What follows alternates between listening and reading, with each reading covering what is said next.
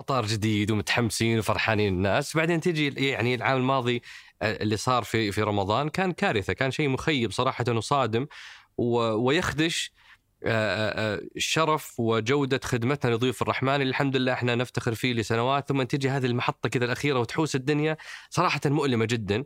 مؤلمة أكثر لأنه كنا نظن أنه المشكلة الوحيدة في مطار جدة هي المطار نفسه. فبني مطار بهذا السعة بهذه الضخامة. فودي أفهم وش مشكلة مطار جدة اللي حصل في رمضان كان يعني مخجل بالنسبة لنا ومحزن ومحرج وكنا فعلا يعني جميعا نتحمل مسؤوليته لكن لابد في أسباب وش الأسباب؟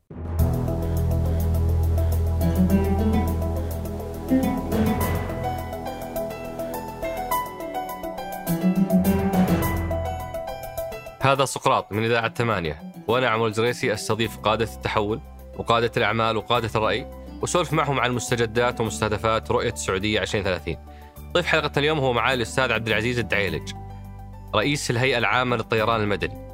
موضوع يشغل ويهم الكثيرين من عدة زوايا فحلقتنا اليوم طويلة لأننا حاولنا نغطي أغلب إذا ما كان كل الملفات اللي تهم المشاهدين. ابتدينا الحلقة بملخص سريع لرحلة الطيران المدني من عام 1945 إلى اليوم إيش المراحل اللي مر فيها هذا القطاع؟ وبعدين تكلمنا عن المشهد اليوم آه الهيئة شركة المطارات وزارة النقل الخطوط الناقلة أو شرحنا بشكل ميسر أدوار كل آه، آه، جهة. بعدين انتقلنا إلى حكاية التحول واللي هي التحول من مشهد من وجهة نظري أنا مخيب في قطاع الطيران على كافة المستويات آه، إلى استراتيجية للطيران تطمح أنها تعالج كثير من هذه التحديات. فتحدثنا عن الاستراتيجية هذه وش أهم آه، مستهدفاتها؟ كيف بنحقق 330 مليون مسافر وإحنا اليوم 100 مليون مسافر؟ إيش المطارين اللي مسؤولين عن تحقيق ثلثين هذا المستهدف؟ آه، وبعدين دخلنا في موضوع الخطوط الطيران اللي موجودة. وش الفرق بين خطوط آه، مكتملة الخدمات والخطوط الاقتصادية؟ كم عدد الخطوط اللي المفترض تكون موجودة في اقتصاد وبلد بحجم السعودية. موضوع أسعار آه، آه، تذاكر الطيران ومشاكلها. آه، موضوع صالة ثلاثة وأربعة في مدينة الرياض اللي افتتحت بشكل أقل بكثير من توقعات الناس. وش الكواليس؟ وش القصة في هذه الصالة؟ مطار جدة. المأساة اللي ما حد كان يرضاها ولا يقبلها اللي صارت في رمضان العام الماضي مع ضيوف الرحمن مع المعتمرين مع المسافرين في مطار جدة. وش قصة هذيك المشكلة؟ إيش الآن المعالجة لها وإيش القادم؟ في مطار جدة. سكان مدينة الرياض بدأوا يلاحظون مشكلة في موضوع الرحلات المباشرة من مدينة الرياض. آه، صارت قليلة. كل الرحلات صارت عن طريق جدة. ف وش المشكلة هنا؟ وإيش علاقة هذا الشيء بوجود مطارين رئيسية؟ تكلمنا شوي عن مطار الملك سلمان عن آه، الجديد عن خطوط الطيران الجديدة. تكلمنا عن موضوع المنطقة الشرقية وال... آه، ونقص الخدمات في الطيران اللي قاعد يصير. عرجنا على مجموعة من المطارات في المملكة آه، واخذنا مستجدات إنشائها مثل مطار أبها، مطار القنفذة آه، آه، ومطارات أخرى، مطار جيزان وكذلك مطارات أخرى على مستوى المملكة، تكلمنا عن الكفاءات تأهيل وتدريب السعوديين، تكلمنا على الخدمات الرقمية عموما في الهيئة اللي تعتبر متدنية ومتراجعة جدا. وهذه كانت مجموعة من ضمن أسئلتكم اللي أكرمتونا فيها كعادتكم في كل حلقة. فأترككم مع الحوار. حياك الله أبو عبد الله شرفتنا ونورتنا. الله يحييك وسعيد بوجودي معك وشكرا على كريم الاستضافة. الله يحييك. إحنا الأسعد. أنا سألت أبو عبد الله ناس يعملون معك وناس من أسرتك عن ال... عن الأشياء الغير معلنة و... ولقيت في قاسم مشترك كرروه الطرفين إنه أبو عبد الله دقيق جدا في التفاصيل وإلى حد ال perfectionist فأحد أبنائك يقول إنه لو تغير مكان القلم في مكتبه حيتضايق وحيرجعه لمكانه فالسؤال هل الشخص ال perfectionist أو الكمالي يقدر ينجز ولا بيصير غارق في التفاصيل؟ والله هذا السؤال صراحة يعني شكرا أول شيء على التفاصيل اللي دخلت فيها و شكرا هذا شكرا ولا ولا الله يهديك على اللقاء لا لا لا بالعكس بالعكس لأن هذا الحقيقة طبعا هذه يمكنها صفة آه، تعلمتها من والدي الله يغفر له يعني هو من اللي يعني الناس الدقيقين جدا اللي دائما يبحث عن الكمال. وهذه تتعب الشخص حقيقة يعني. وتتعب اللي حوله. وتتعب اللي حوله بدون شك. يعني أنت دائما تجدك دقيق وتتوقع الناس إنهم مثلك دقيقين. وما في شك قد تكون لها تأثير على على سرعة الإنجاز. لأنه أنا أتذكر في لما بدأت ال dot coms والابتكارات في ال Silicon Valley كانوا يقولون إنه ال- ال- الأفكار وال applications اللي أطلقت وهي 80% جاهزة نجحت. واللي انتظروا لإكمال ال 100% أو 95% عمرهم ما بدوا عمرهم ما بدأوا أو تعداهم السوق وطلعت أفكار أخرى. فبدون شك يعني موضوع أنك تكون يعني هي عملية كيف توازن بين أنك يمكن الواحد طبعا مع العمر شوي يكون أكثر بعد يعني حرص ودقة و... لكن الإنجاز مطلوب مطلوب. وما في شك الو- يعني يجب أنه ما يكون على حساب يعني ما تكون الدقة على حساب الإنجاز. بس هذه في النهاية يعني آه، طبع. وتحديدا في الملف اللي أنت اليوم تقوده نبي هالدقة. ونبي. هالبرفكشنست لأن إحنا سعداء نستضيفك بصفتك الرئيس التنفيذي للهيئه العامة للطيران المدني. آه، وتقود هذا القطاع اللي جدا جدا مهم وحيوي لكثيرين آه، على مستوى ال ال الأفراد أو حتى الأعمال أو حتى الاقتصاد. فخلينا نبدأ قبل ما ندخل في الملفات الساخنة نبدأ بأننا ناخذ كذا استعراض سريع لرحلة ال- الطيران المدني اللي أعتقد ابتدت 1948 في السعودية إلى ال- ال- المرحلة اللي إحنا فيها اليوم ونوصف فيها المشهد آه، بشكل مختصر. طبعا ال- ال- الطيران المدني في ال- في المملكة قصته بدأت في عام 1945 عندما وصلت أول طائرة الداكوتا 3 آه، الملك عبد العزيز للملك عبد العزيز طيب الله. وبدأت من بعدها آه، تأسيس مصلحه الطيران المدني وكانت في وقتها تضم ثلاث جهات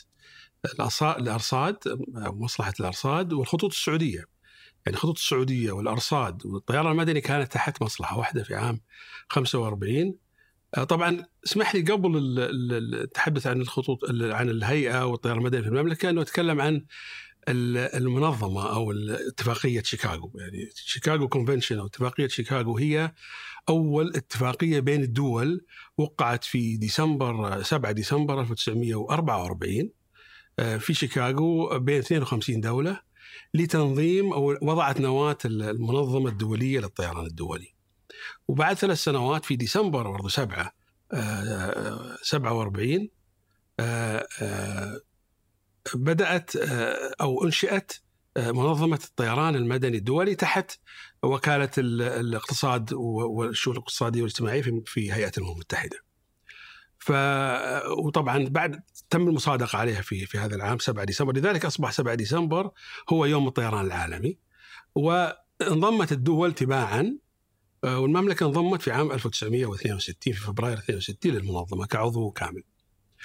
طبعا عودا على المملكة في 45 تم إنشاء ال- المصلحة في 53 1953 آه، آه، يعني وضع أول نظام أو نواة أول نظام للطيران المدني. وفي 1959 آه، استقلت أو أو خرجت الخطوط السعودية استقلت وبقت ال- الأرصاد مع الطيران المدني. في 62 كما ذكرت آه، في فبراير انضمت المملكة كعضو كامل لل- تم المصادقة على انضمامها لمنظمة الطيران المدني الدولي في آه، في مونتريال اللي كان- اللي اصبح مقرها مونتريال بعد اتفاقية شيكاغو كان فيه آه، تنافس بين مجموعة من الدول على استض- استضافة المقر كانت مونتريال وجنيف وباريس فازت فيها في وقتها مونتريال والى اليوم المقر في مونتريال. في 66 1966 استقلت آه، الأرصاد وأصبحت مصلحة الأرصاد. طبعا البيئة يمكنها أضيفت لاحقا عليها. آه، وتحول اسم ال- ال- ال- المصلحة إلى مديرية فاصبحت مديرية الطيران المدني. إلى عام 1977 تحولت من مديرية إلى رئاسة.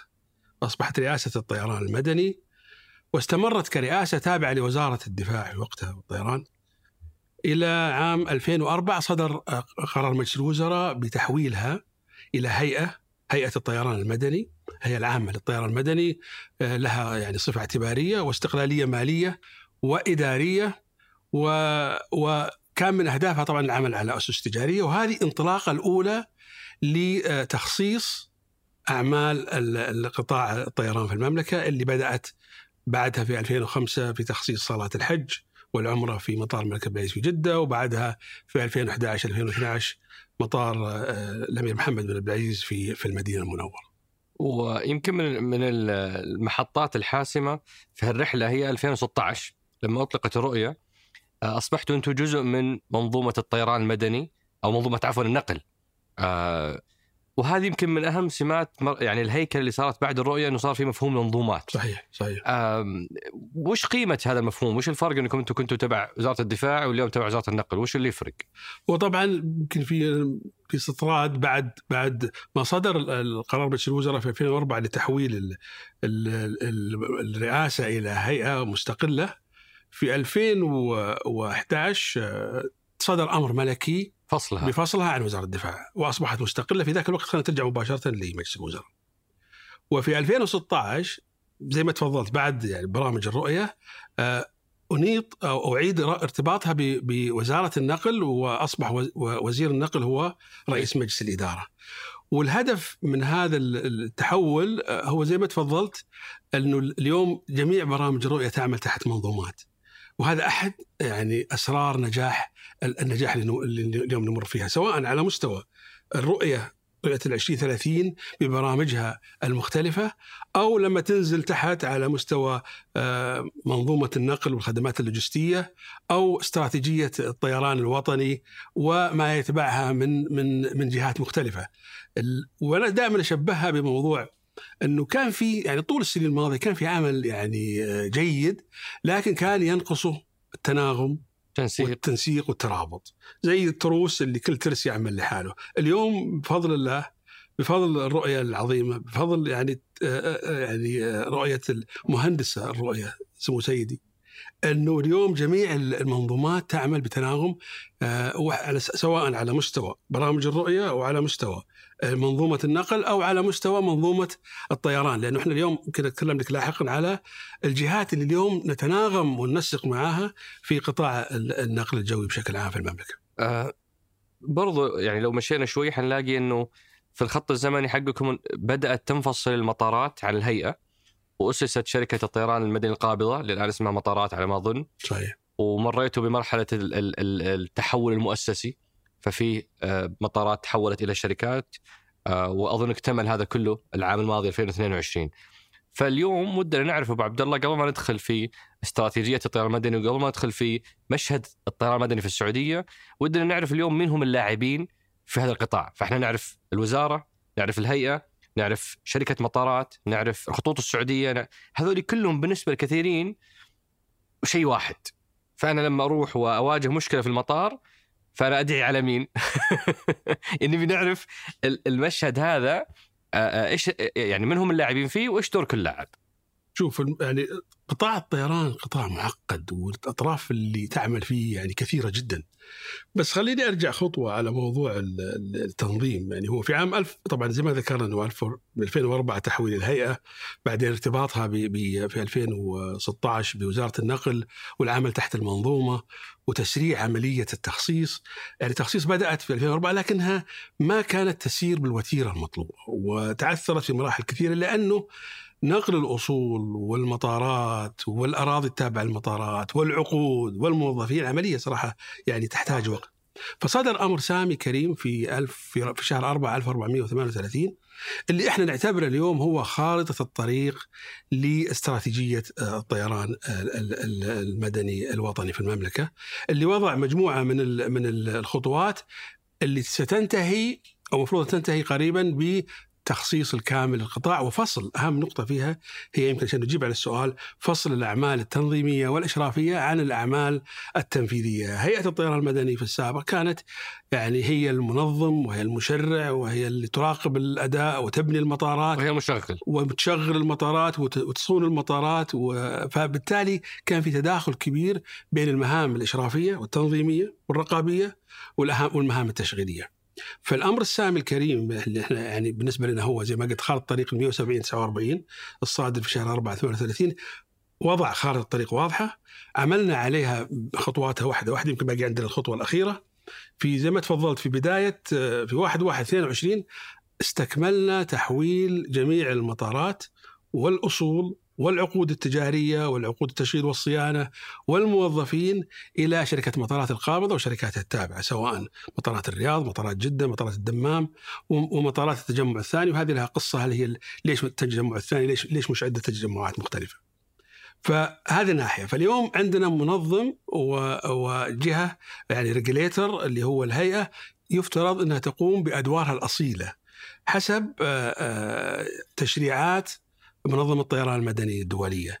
اللي هذه الهيئة اللي هذه الهيئة. مراقب ومنظم. بالضبط يعني يعنى بالتنظيم بالم... يعني أنا بقول لك مثلا آه، اتفاقية شيكاغو آه، فيها أكثر من 40 بند وفيها 19 ملحق.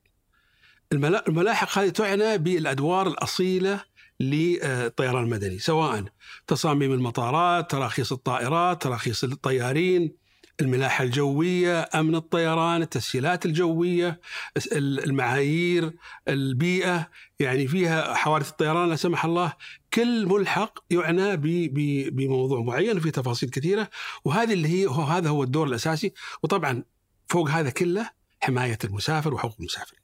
وهذا اللي اليوم هو هدف دور الأساسي الهيئه دور الأساسي اليوم للهيئة رقم واحد هو حماية حقوق المسافرين ويعني وتوفير تجربة آه، مريحة وسلسة للمسافر، هذا صراحة هدفنا الأساسي، المواطن السعودي والمقيم السعودي يستحق أكثر مما هو اليوم موجود. و- و- وبالتالي ما عاد نشوف مثلا المشهد اللي كان يصير سابقا إنه رئيس هيئة الطيران المدني هو نفسه رئيس مجلس إدارة الخطوط السعودية مثلا.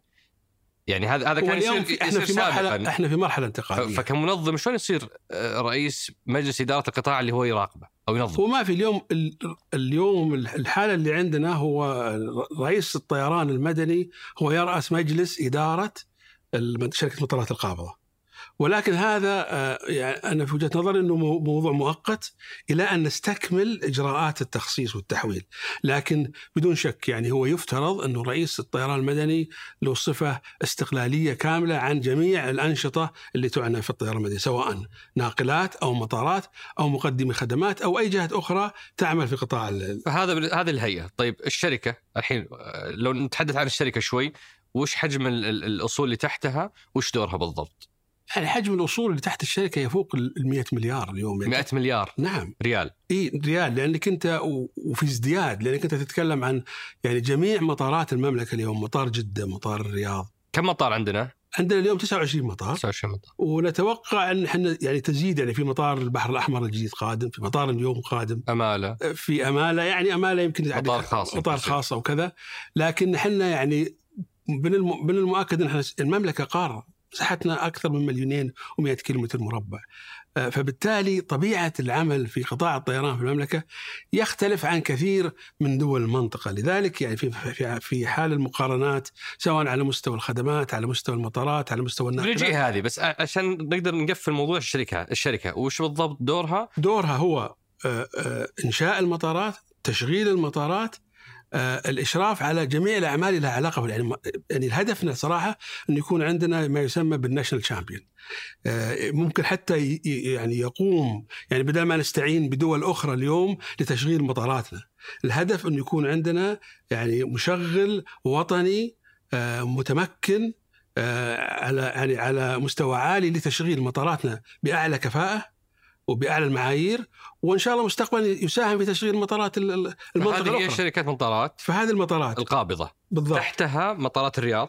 تحت الرياض وتحتها جدة تحتها أربع شركات اليوم تقريبا. اللي هي؟ اللي هي شركة مطارات طبعا القابضة هي دورها الاستراتيجيات وال- والاستثمار والتخصيص وموضوع التخصيص موضوع يعني برضه صحيح. مهم وإحنا ماشيين فيه بخطوات آه، وال- ال- والشركات القائمة الأخرى اللي هي وتشغيل تطوير المطارات زي مطار الملك خالد ومطار الملك سلمان القادم الآن ومطار الملك عبد العزيز في جدة ومطار الملك فهد في الدمام وتجمع الثاني للمطارات اللي هو يشمل بقية المطارات الأخرى اللي تم انتقالها جميعا في بداية 22 و- وكسؤال سريع ثلاث مطارات كل واحدة شركة مستقلة وبقية المطارات انحطت في شركة واحدة. وش السبب؟ أسباب متعددة. كان في عدة خيارات. هل إحنا نجي لتجمعات مثلا الشماليه ونحطها شركة والجنوبية ونعملها شركة يعني يسمونها ال clustering model له علاقة بال- بال networking بالشبكة الطيران وله علاقة بالتكاليف. آه، بأسباب التكلفة والوقت. يعني أنت بدل ما يكون عندك عدة شركات وكل شركة لها سي أو ولها تيم ولها لها مجلس إدارة ولها فيعني رأينا بعد حقيقة دراسات مستفيضة إنه قد يكون في المرحلة الحالية هذا هذا أفضل مثال وممكن يتطور إلى نماذج أخرى في المستقبل. أم، وفي يعني آه، الخطوط خطوط الطيران هذه وش علاقتها بال بال بالهيئة وبالمطار أو بش- بشركة المطارات طبعا هي علاقة هو أنا قلت لك في البداية إنه العلاقة كانت متداخلة مرة. تشا... كانت متداخلة. الآن إحنا طبعا نعمل على فصل الأدوار ووضوح المهام، يعني أنت يجب أن تكون لما لا سمح الله يصير عندك إشكالية تعرف من هو المسؤول وين حصل الخلل، مش على أساس إنك والله يعني توجه الاتهام لجهة معينة بس عشان تعالج الخلل يعني، إحنا مرينا خلال ال... يعني العام الماضي بتحديات كبيرة الحقيقة. صح. يعني العودة السريعة للسفر بعد في في بداية رمضان كانت يعني ما أقول مفاجأة بس كانت أكبر من قدرة المطارات آه، والناقلات والجهات العاملة خدمات أرضية وغيرها آه، صيانة تموين آه، على التعامل معها. التوقف اللي حصل في فترة كورونا بالكامل يعني ترى على فكرة كثير من القطاعات الاقتصادية تأثرت بالكورونا بس بدون شك قطاع الطيران هو أكثر قطاع تأثر.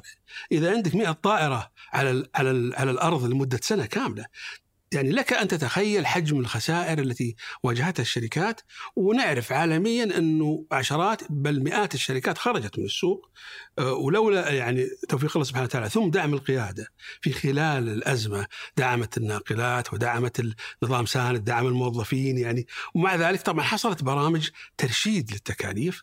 تخفيض لبعض أنشطة العمل اللي ما كانت يعني كان لا يمكن أنك تبقيها في ظل التوقف التام فالعودة كانت تحتاج وقت.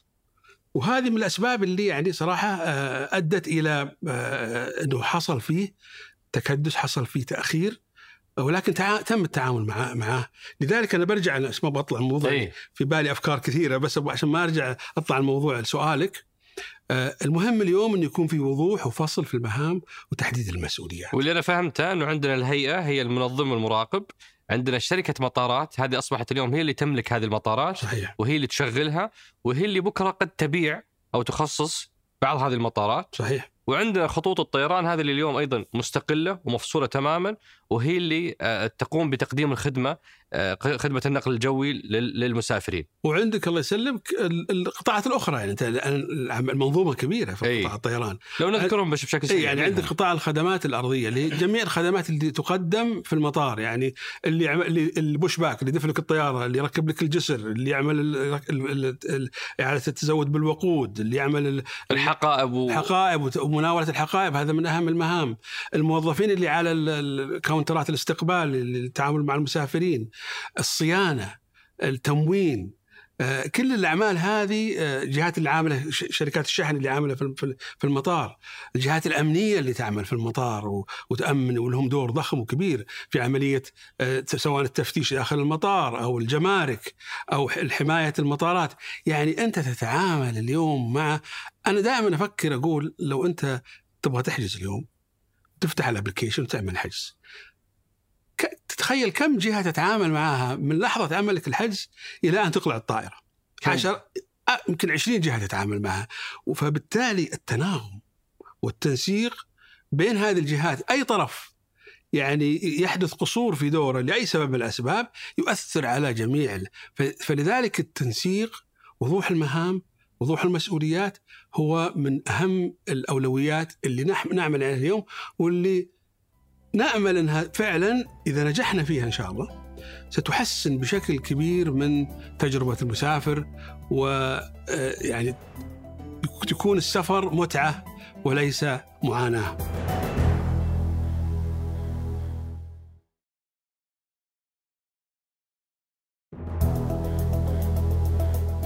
آه، آخر سؤال في موضوع إحنا لسه حكا... محور حكاية جهاز قاعدين نحاول نفهم القطاع ونفهم الهيئة آخر سؤال قبل ما ننتقل لحكاية التحول. أول ما دخلت موقعكم الرسمي جالس أشوف أهداف الهيئة. تتذكر وش أول هدف؟ أول هدف إحنا عندنا بالنسبة لنا إذا ما تحدث في هذا مشكلة أيه؟ هو آه، تحسين تجربة المسافر. للأسف مو بهذا اللي لقيته. يعني كلامك كله أبو عبد الله عن تحسين تجربة المسافر. تدري وش أول هدف لقيته. تنمية الموارد المالية والعمل بأسس تجارية تحقق الاستقلال المالي. ف... فإذا كان هذا أول هدف ف يعني ما أظن هدف الجهات الحكومية هو تحقيق المردود المالي رقم واحد. عادة انت تتكلم عن تحسين التجربة على تطوير يبغى لها يمكن تحديث اقتصادي جذب السياح. ممتاز كلام سليم. إحنا طبعا أحد الأهداف اللي عندنا ولكن هو على يعني آخر القائمة هو الاستدامة المالية. وهذا مطلوب وصحيح. هذا مطلوب. يعني بس أول هدف هذا مؤشر ما هو صحي صراحة. أول هدف. تجربة المسافر تحسين حقوق العملاء والسلامة.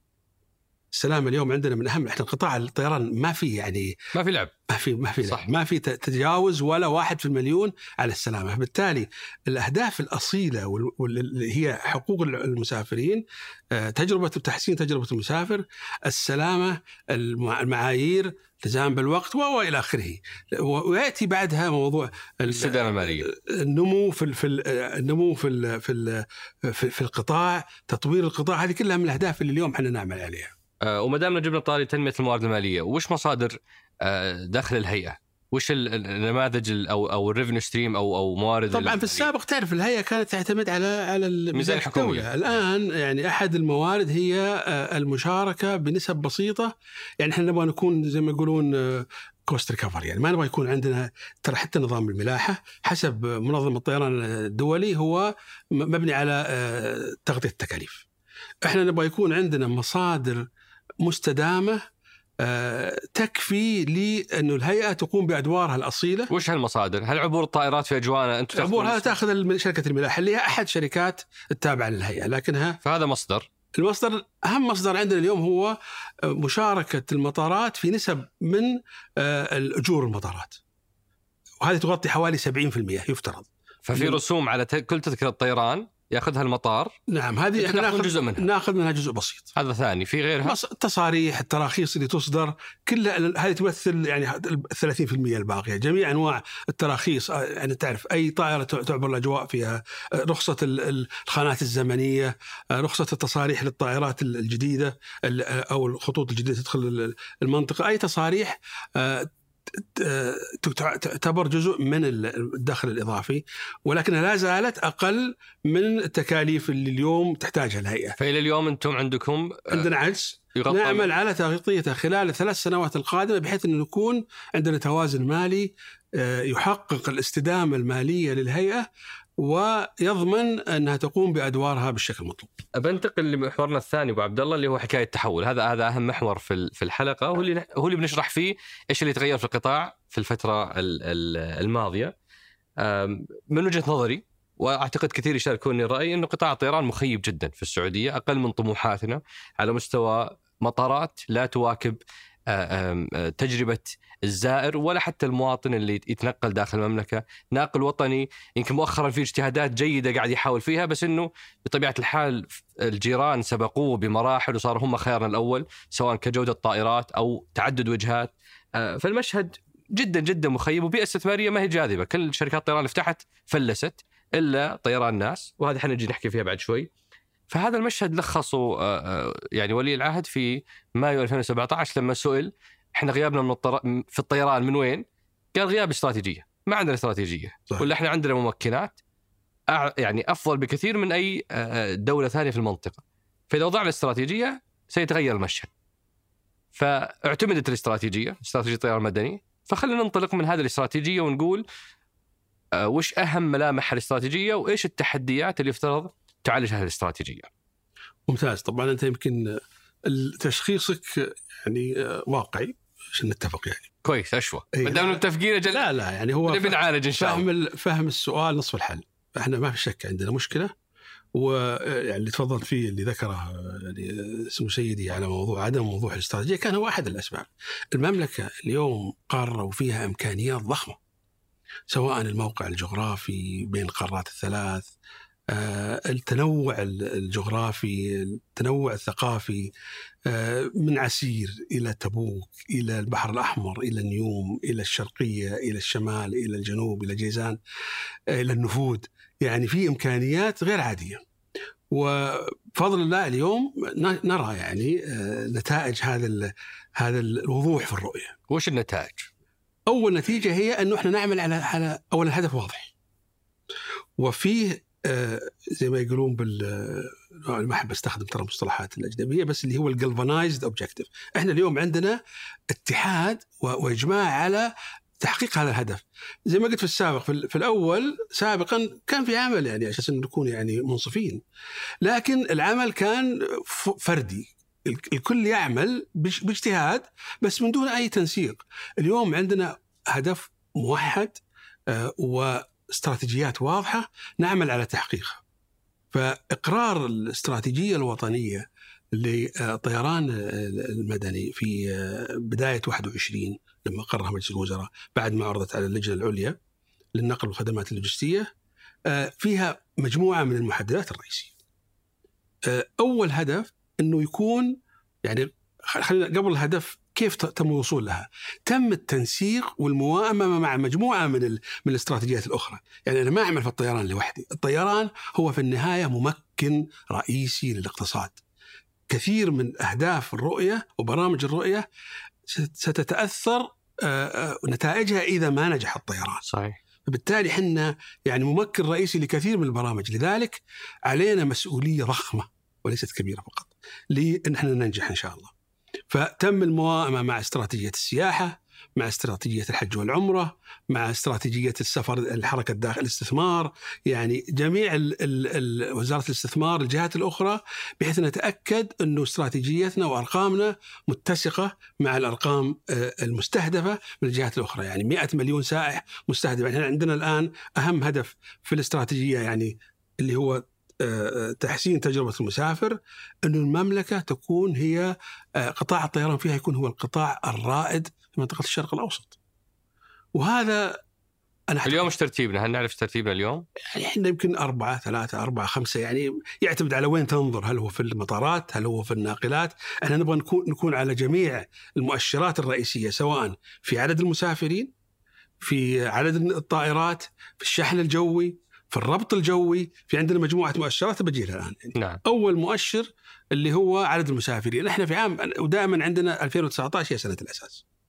في 2019 وصلنا إلى حوالي 103 مليون مسافر من خلال 29 مطار. ولكن كانت الأعمال زي ما تفضلت قبل شوي يعني مشتتة، السعودية تطير هنا وتطير هنا وناس تطير يعني ما كان في وضوح في ما يسمى بالمطارات المحورية بحيث إن يكون أنا عندي الآن الاستراتيجية الجديدة تتكلم عن إنه سنصل إلى 330 مليون مسافر يعني ثلاث أضعاف الرقم الحالي و في 2030 في 2030 بحول الله. ويكون عندنا مطارين محوريين رئيسيين. أحد الإشكالات السابقة يعني لما تجد النماذج اللي عندك في المنطقة أو حتى في العالم تجد دائما في موائمة بين الناقل وبين المطار. صح المطار لا يمكن يعمل في عدة مطارات ويشتت جهوده، لا من ناحية جدولة الرحلات، لا من ناحية العلاقة مع المطار، لا من ناحية الصيانة، كثير من الربط شبكة الطيران كلها مرتبطة نجاح المطار ونجاح الناقل هو في إن يكون فيهم بينهم زي ال partnership أو أو الموائمة. وهذا الموجود في هيثرو بين يعني بريتش ايرويز فرانكفورت مع لوفتهانزا عندك في المنطقة دبي والإماراتية. تركيا إسطنبول خطوط تركيا مع إسطنبول دبي الاتحاد مع دبي الإماراتية مع دبي قطرية الدوحه وهكذا. سنغافورية في في سنغافورة وهكذا. لذلك آه لكن المملكة طبيعتها الجغرافية مختلفة. فلذلك آه تم آه يعني وضع استراتيجية بحيث إنه يعاد تموضع الخطوط السعودية بحيث تركز أعمالها في جدة لخدمة سواء المحطات الخارجية أو الداخلية ولكن من من مطار محوري أو هب واحد يكون حوالينك جميع الخدمات من صيانة أم أو أو أو أو تموين أو أي خدمات أرضية أو مطار والعلاقة من لأنك عشان تكون hub تحتاج terminal خاص، تحتاج عمل كبير تحت الأرض في موضوع عملية نقل الشنط من طيارة إلى طيارة ترانزيت برضه حتى موضوع الوقود يفرق سعره وانت الوقود لما واحد. تكون عندك تكون في مطار واحد تحصل على يعني حجم كبير فبالتالي تحصل على تخفيض. فيها مزايا كثيرة وأهم ترى اللي ذكرته قبل شوي اللي هو موضوع ال ال يعني نقل الحقائب والتعامل معها هذا إذا أنت بتعمل في موضوع الترانزيت وسرعة النقل انت 45 دقيقة تنزل وتطلع ما يسمونه في الطيران turnaround time إنه أنا أوقف في المطار وخلال 45 دقيقة تعمل لي الصيانة ويعمل التموين وطلع الركاب وأطلع مرة ثانية. الطيران يستفيد المطار يستفيد الخدمات الأخرى تستفيد والمسافر يستفيد من إنه ما يتعطل ينتظر نص ساعة في ال runway عشان إنه والله يفتح الباب ولا ولا ولا يجد شنطته وإلى آخره. فالهدف الثاني هو طبعا أول هدف قلنا 330 مليون مسافر، ثانيا موضوع الربط الجوي. الربط الجوي أعلى رقم وصلنا له في عام 2019 99 مطار، 99 محطة خارج المملكه. 99 وجهة. وجهة. وهذه يعني أنت الآن آه، عشان أروح أنا البلد معين لازم أروح أوقف في في مطار آخر وترانزيت محطتين. إحنا الآن هدفنا تتجاوز ال 250 وجهة حول العالم من المملكة مباشرة. سواء طبعا من خلال الناقلات الوطنية أو من خلال الناقلات الأخرى يعني بس انه يكون عندك فعلا ربط جوي آه، يمكن يعني هذا يصب برضو في تجربة المسافر انه أنا ليش أسافر إلى عدة محطات وتسمح لي هنا أبو عبد الله اوقفك وأسأل يعني أحتاج أفهم وش اللي كان يمنع يعني أو وش اللي كان يدفع المسافر السعودي إنه يروح ياخذ ترانزيت ويتعطل في مطار دبي عشان يروح لمطارات أو لوجهات أخرى بينما كان الأسهل والأجدى أنه ينطلق من مدينته، وإيش اللي كان يمنعنا من فتح وجهات جديدة؟ هل هي هل هي مشكلة في المشغل ولا مشكلة في الطيران المدني ولا وش المشكلة؟ لا أعتقد إنها مجموعة من العوامل، أنت اولا طبعا آه، يعني هي اجين يعني أريح لأي إنسان هي الرحلة المباشرة. ما في شيء وش اللي كان يدفعنا لأنه في مجموعة رحلات مباشرة كانت. مثلا السعودية كانت من زمان تطلع باريس تطلع لندن تطلع هذه موجودة. لكن هل كان فيه عدد الطائرات الكافي؟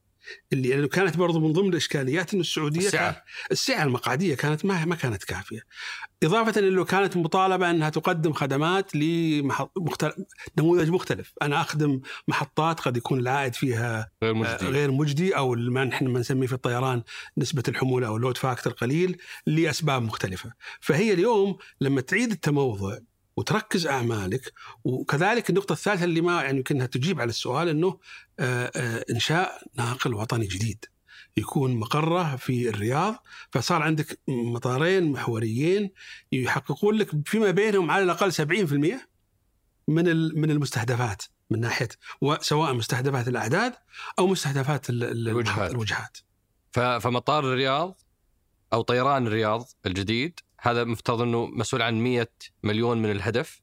أو أكثر. أو أكثر. ومطار جدة أو الخطوط السعودية مسؤوله عن 100 مليون كذلك ثانية. أو أكثر. والمئة الثالثة هذه موزعة موزعة على المطارات الأخرى.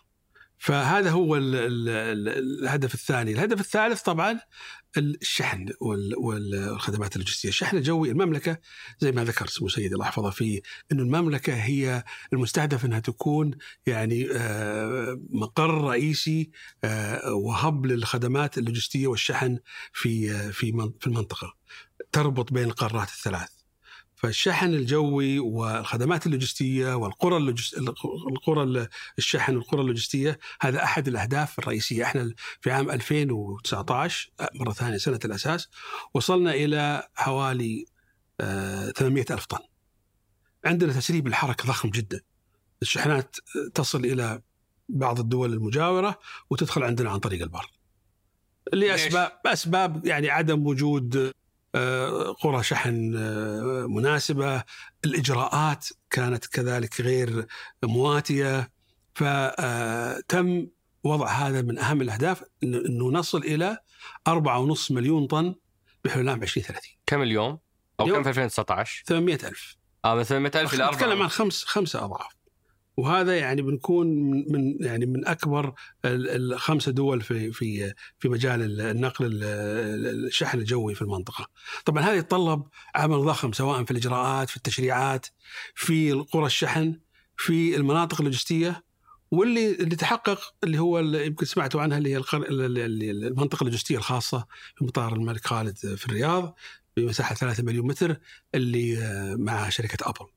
وهذا صراحة يعني نقلة نوعية في إنك تستقطب شركة أبل والآن في عندنا قائمة طويلة من من أكبر 100 شركة في قطاع الشحن والخدمات اللوجستية لاستقطابهم للمنطقة بحيث أنها تكون منطقة تقدم خدمات لمنطقه الشرق الأوسط وأفريقيا. في, في هذا المجال. من ضمن الأسئلة اللي وصلتنا أبو عبد الله من أحد الأشخاص يقول متى يعني المهتمين بما نتكلم عن الاستراتيجية يقول متى تنشرون الاستراتيجية كاملة؟ انت يعني اللي منشور هو فقط رؤوس أقلام منها. هل عندكم نية تنشرون الاستراتيجية آه، مفصلة؟ لأن في ناس كثير مهتمين فيها. ممتاز. إحنا يعني عودا على السؤال الأول يمكن اللي هو الجهات اللي تعمل في المنظومة. عندنا طبعا قطاع مهم من ضمن قطاعات الهيئة اللي هو قطاع الاستراتيجية وذكاء الأعمال. ونعقد وطبعا ضمن الجهاز آه، أو القطاع آه، فريق معني بتفعيل الاستراتيجية أو نسميه استراتيجي اكتيفيشن ونعقد اجتماعات طبعا شهرية وربع سنوية مع جميع القطاعات اللي في ال اللي في في قطاع الطيران، آخر اجتماع كان في منتجع في الوصيل قبل حوالي أقل من أسبوعين. كان في أكثر من 50 مشارك. شركات الطيران، شركات الخدمات الأرضية، الصيانة، الشركات الشحن، جميع الجهات اللي تعمل في القطاع آه، نشاركها بالاستراتيجية والأهداف ونعطي كل لقاء فرصة لثلاث أربع شركات تعمل زي التركيز على آه، آه، وين وصلوا وش ارتباطهم بالاستراتيجية الوطنية. بس هذا الشخص يتكلم عن النشرة العامة. إيه، هذه خطوة أولى، الآن إحنا عندنا عشرات المبادرات أكثر من 100 مبادرة تحت الاستراتيجية نعمل عليها، فبالعكس يعني إحنا آه، زي ما بدأنا في نشر التقارير الخاصة بحقوق هذه حلوة صراحة. حماية المسافرين وأداء المطارات رضا المسافرين. رضا المسافرين. ممتازة هذه هذه بالعكس الاستراتيجية آه، أعتقد أنه من يعني إحنا بس كنا ننتظر إلى نصل من النضج في في مجموعة من المؤشرات ونبدأ ننشرها وين تحقق. اللي يهمنا صراحة واللي يتابع دائما دائما من اللجنة العليا برئاسة السمو الله يحفظه وأصحاب المعالي هو الآن إحنا بدأنا وراح إحنا دخلنا 23 باقي سبع ثمان سنوات ل 2030 فوين وصلنا؟ يعني طبعا تعرف بالرغم من ال من ال يعني الانخفاض اللي حصل في ال في ال في ال في ال في الجائحه الجائحه يعني على سبيل المثال أحد المستهدفات اللي عندنا من الأرقام إنه 30 مليون معتمر. آه، بحلول 2030 7 مليون حاج. هذه أرقام مستهدفة في 2030 إحنا اليوم هل ترى يمكن نتوقع إحنا نصل 30 مليون على حسب الأرقام اللي إحنا ماشيين عليها اليوم؟ قبل موعد قبل موعد وهذا اللي تعودناه من القيادة الله يحفظهم. لذلك الأرقام إن شاء الله ستنشر وتشارك مع مع يعني المهتمين لأنه فعلا خلال هالسنة إن شاء الله. بحول الله تعالى.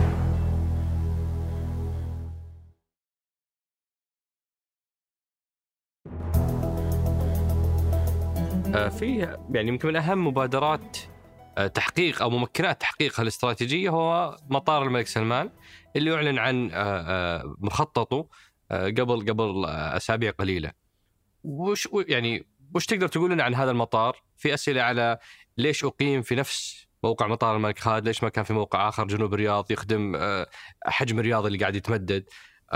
ليش ستة مدارج في المطار عدد ضخم من المدارج آه، كم سعة اللي بنوصلها في 2030 وكم السعة اللي بعد ذلك لو تعطينا اللي تقدر تعطينا إياه عن المطار طبعا المطار آه، في طبعا لجنة أو مجلس تأسيسي آه، للاشراف على المطار برئاسة سمو ولي الله يحفظه وإشراف مباشر من يعني من صندوق الاستثمارات العامة. والاسئله اللي تفضلت فيها يعني هي أغلبها درست بالتفصيل يعني الموقع هل الموقع في أفضل هنا ولا مكان آخر؟ آه، السعة فدرست جميع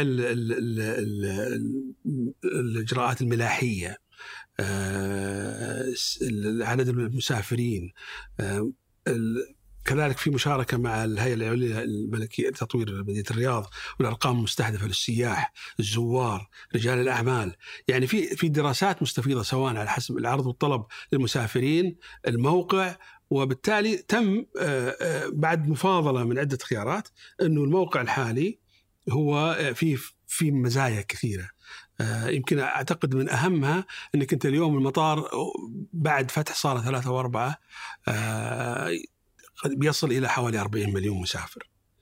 آه، وفي صالة آه، توسعه لصالة خمسة آه، قادمة إن شاء الله بحيث إنه نصل 20 مليون مسافر آخر.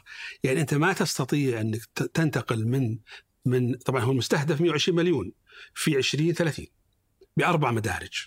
وبعدين 185 مليون 2050 بست مدارج. ف ما تستطيع أنك في 2030 تطلع من من 40 إلى إلى 120 فجأة.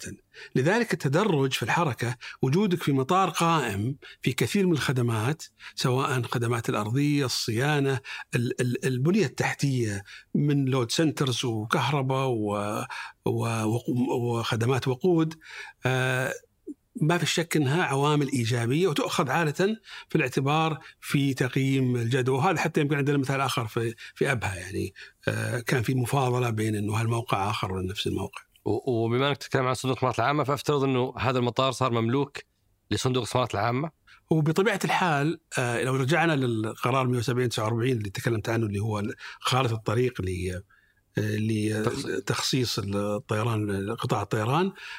المرحلة الأخيرة هي نقل آه، جميع نقل مطارات بعد ما ننقل لها كل الأصول. مثلا عندنا مطارات هي صندوق اللي نق... صندوق الهيئة خلينا نقول. إي. اللي نقلنا لها كل ال- الأصول واليوم مملوكة للهيئة هي. وهي مملوكة للهيئة. وال- ونقلنا لها الأصول والموظفين والعقود والأراضي. الخطوة الأخيرة من ال من ال الأمر السامي هي نقل المطارات بما لها وعليها إلى صندوق الاستثمارات العامة.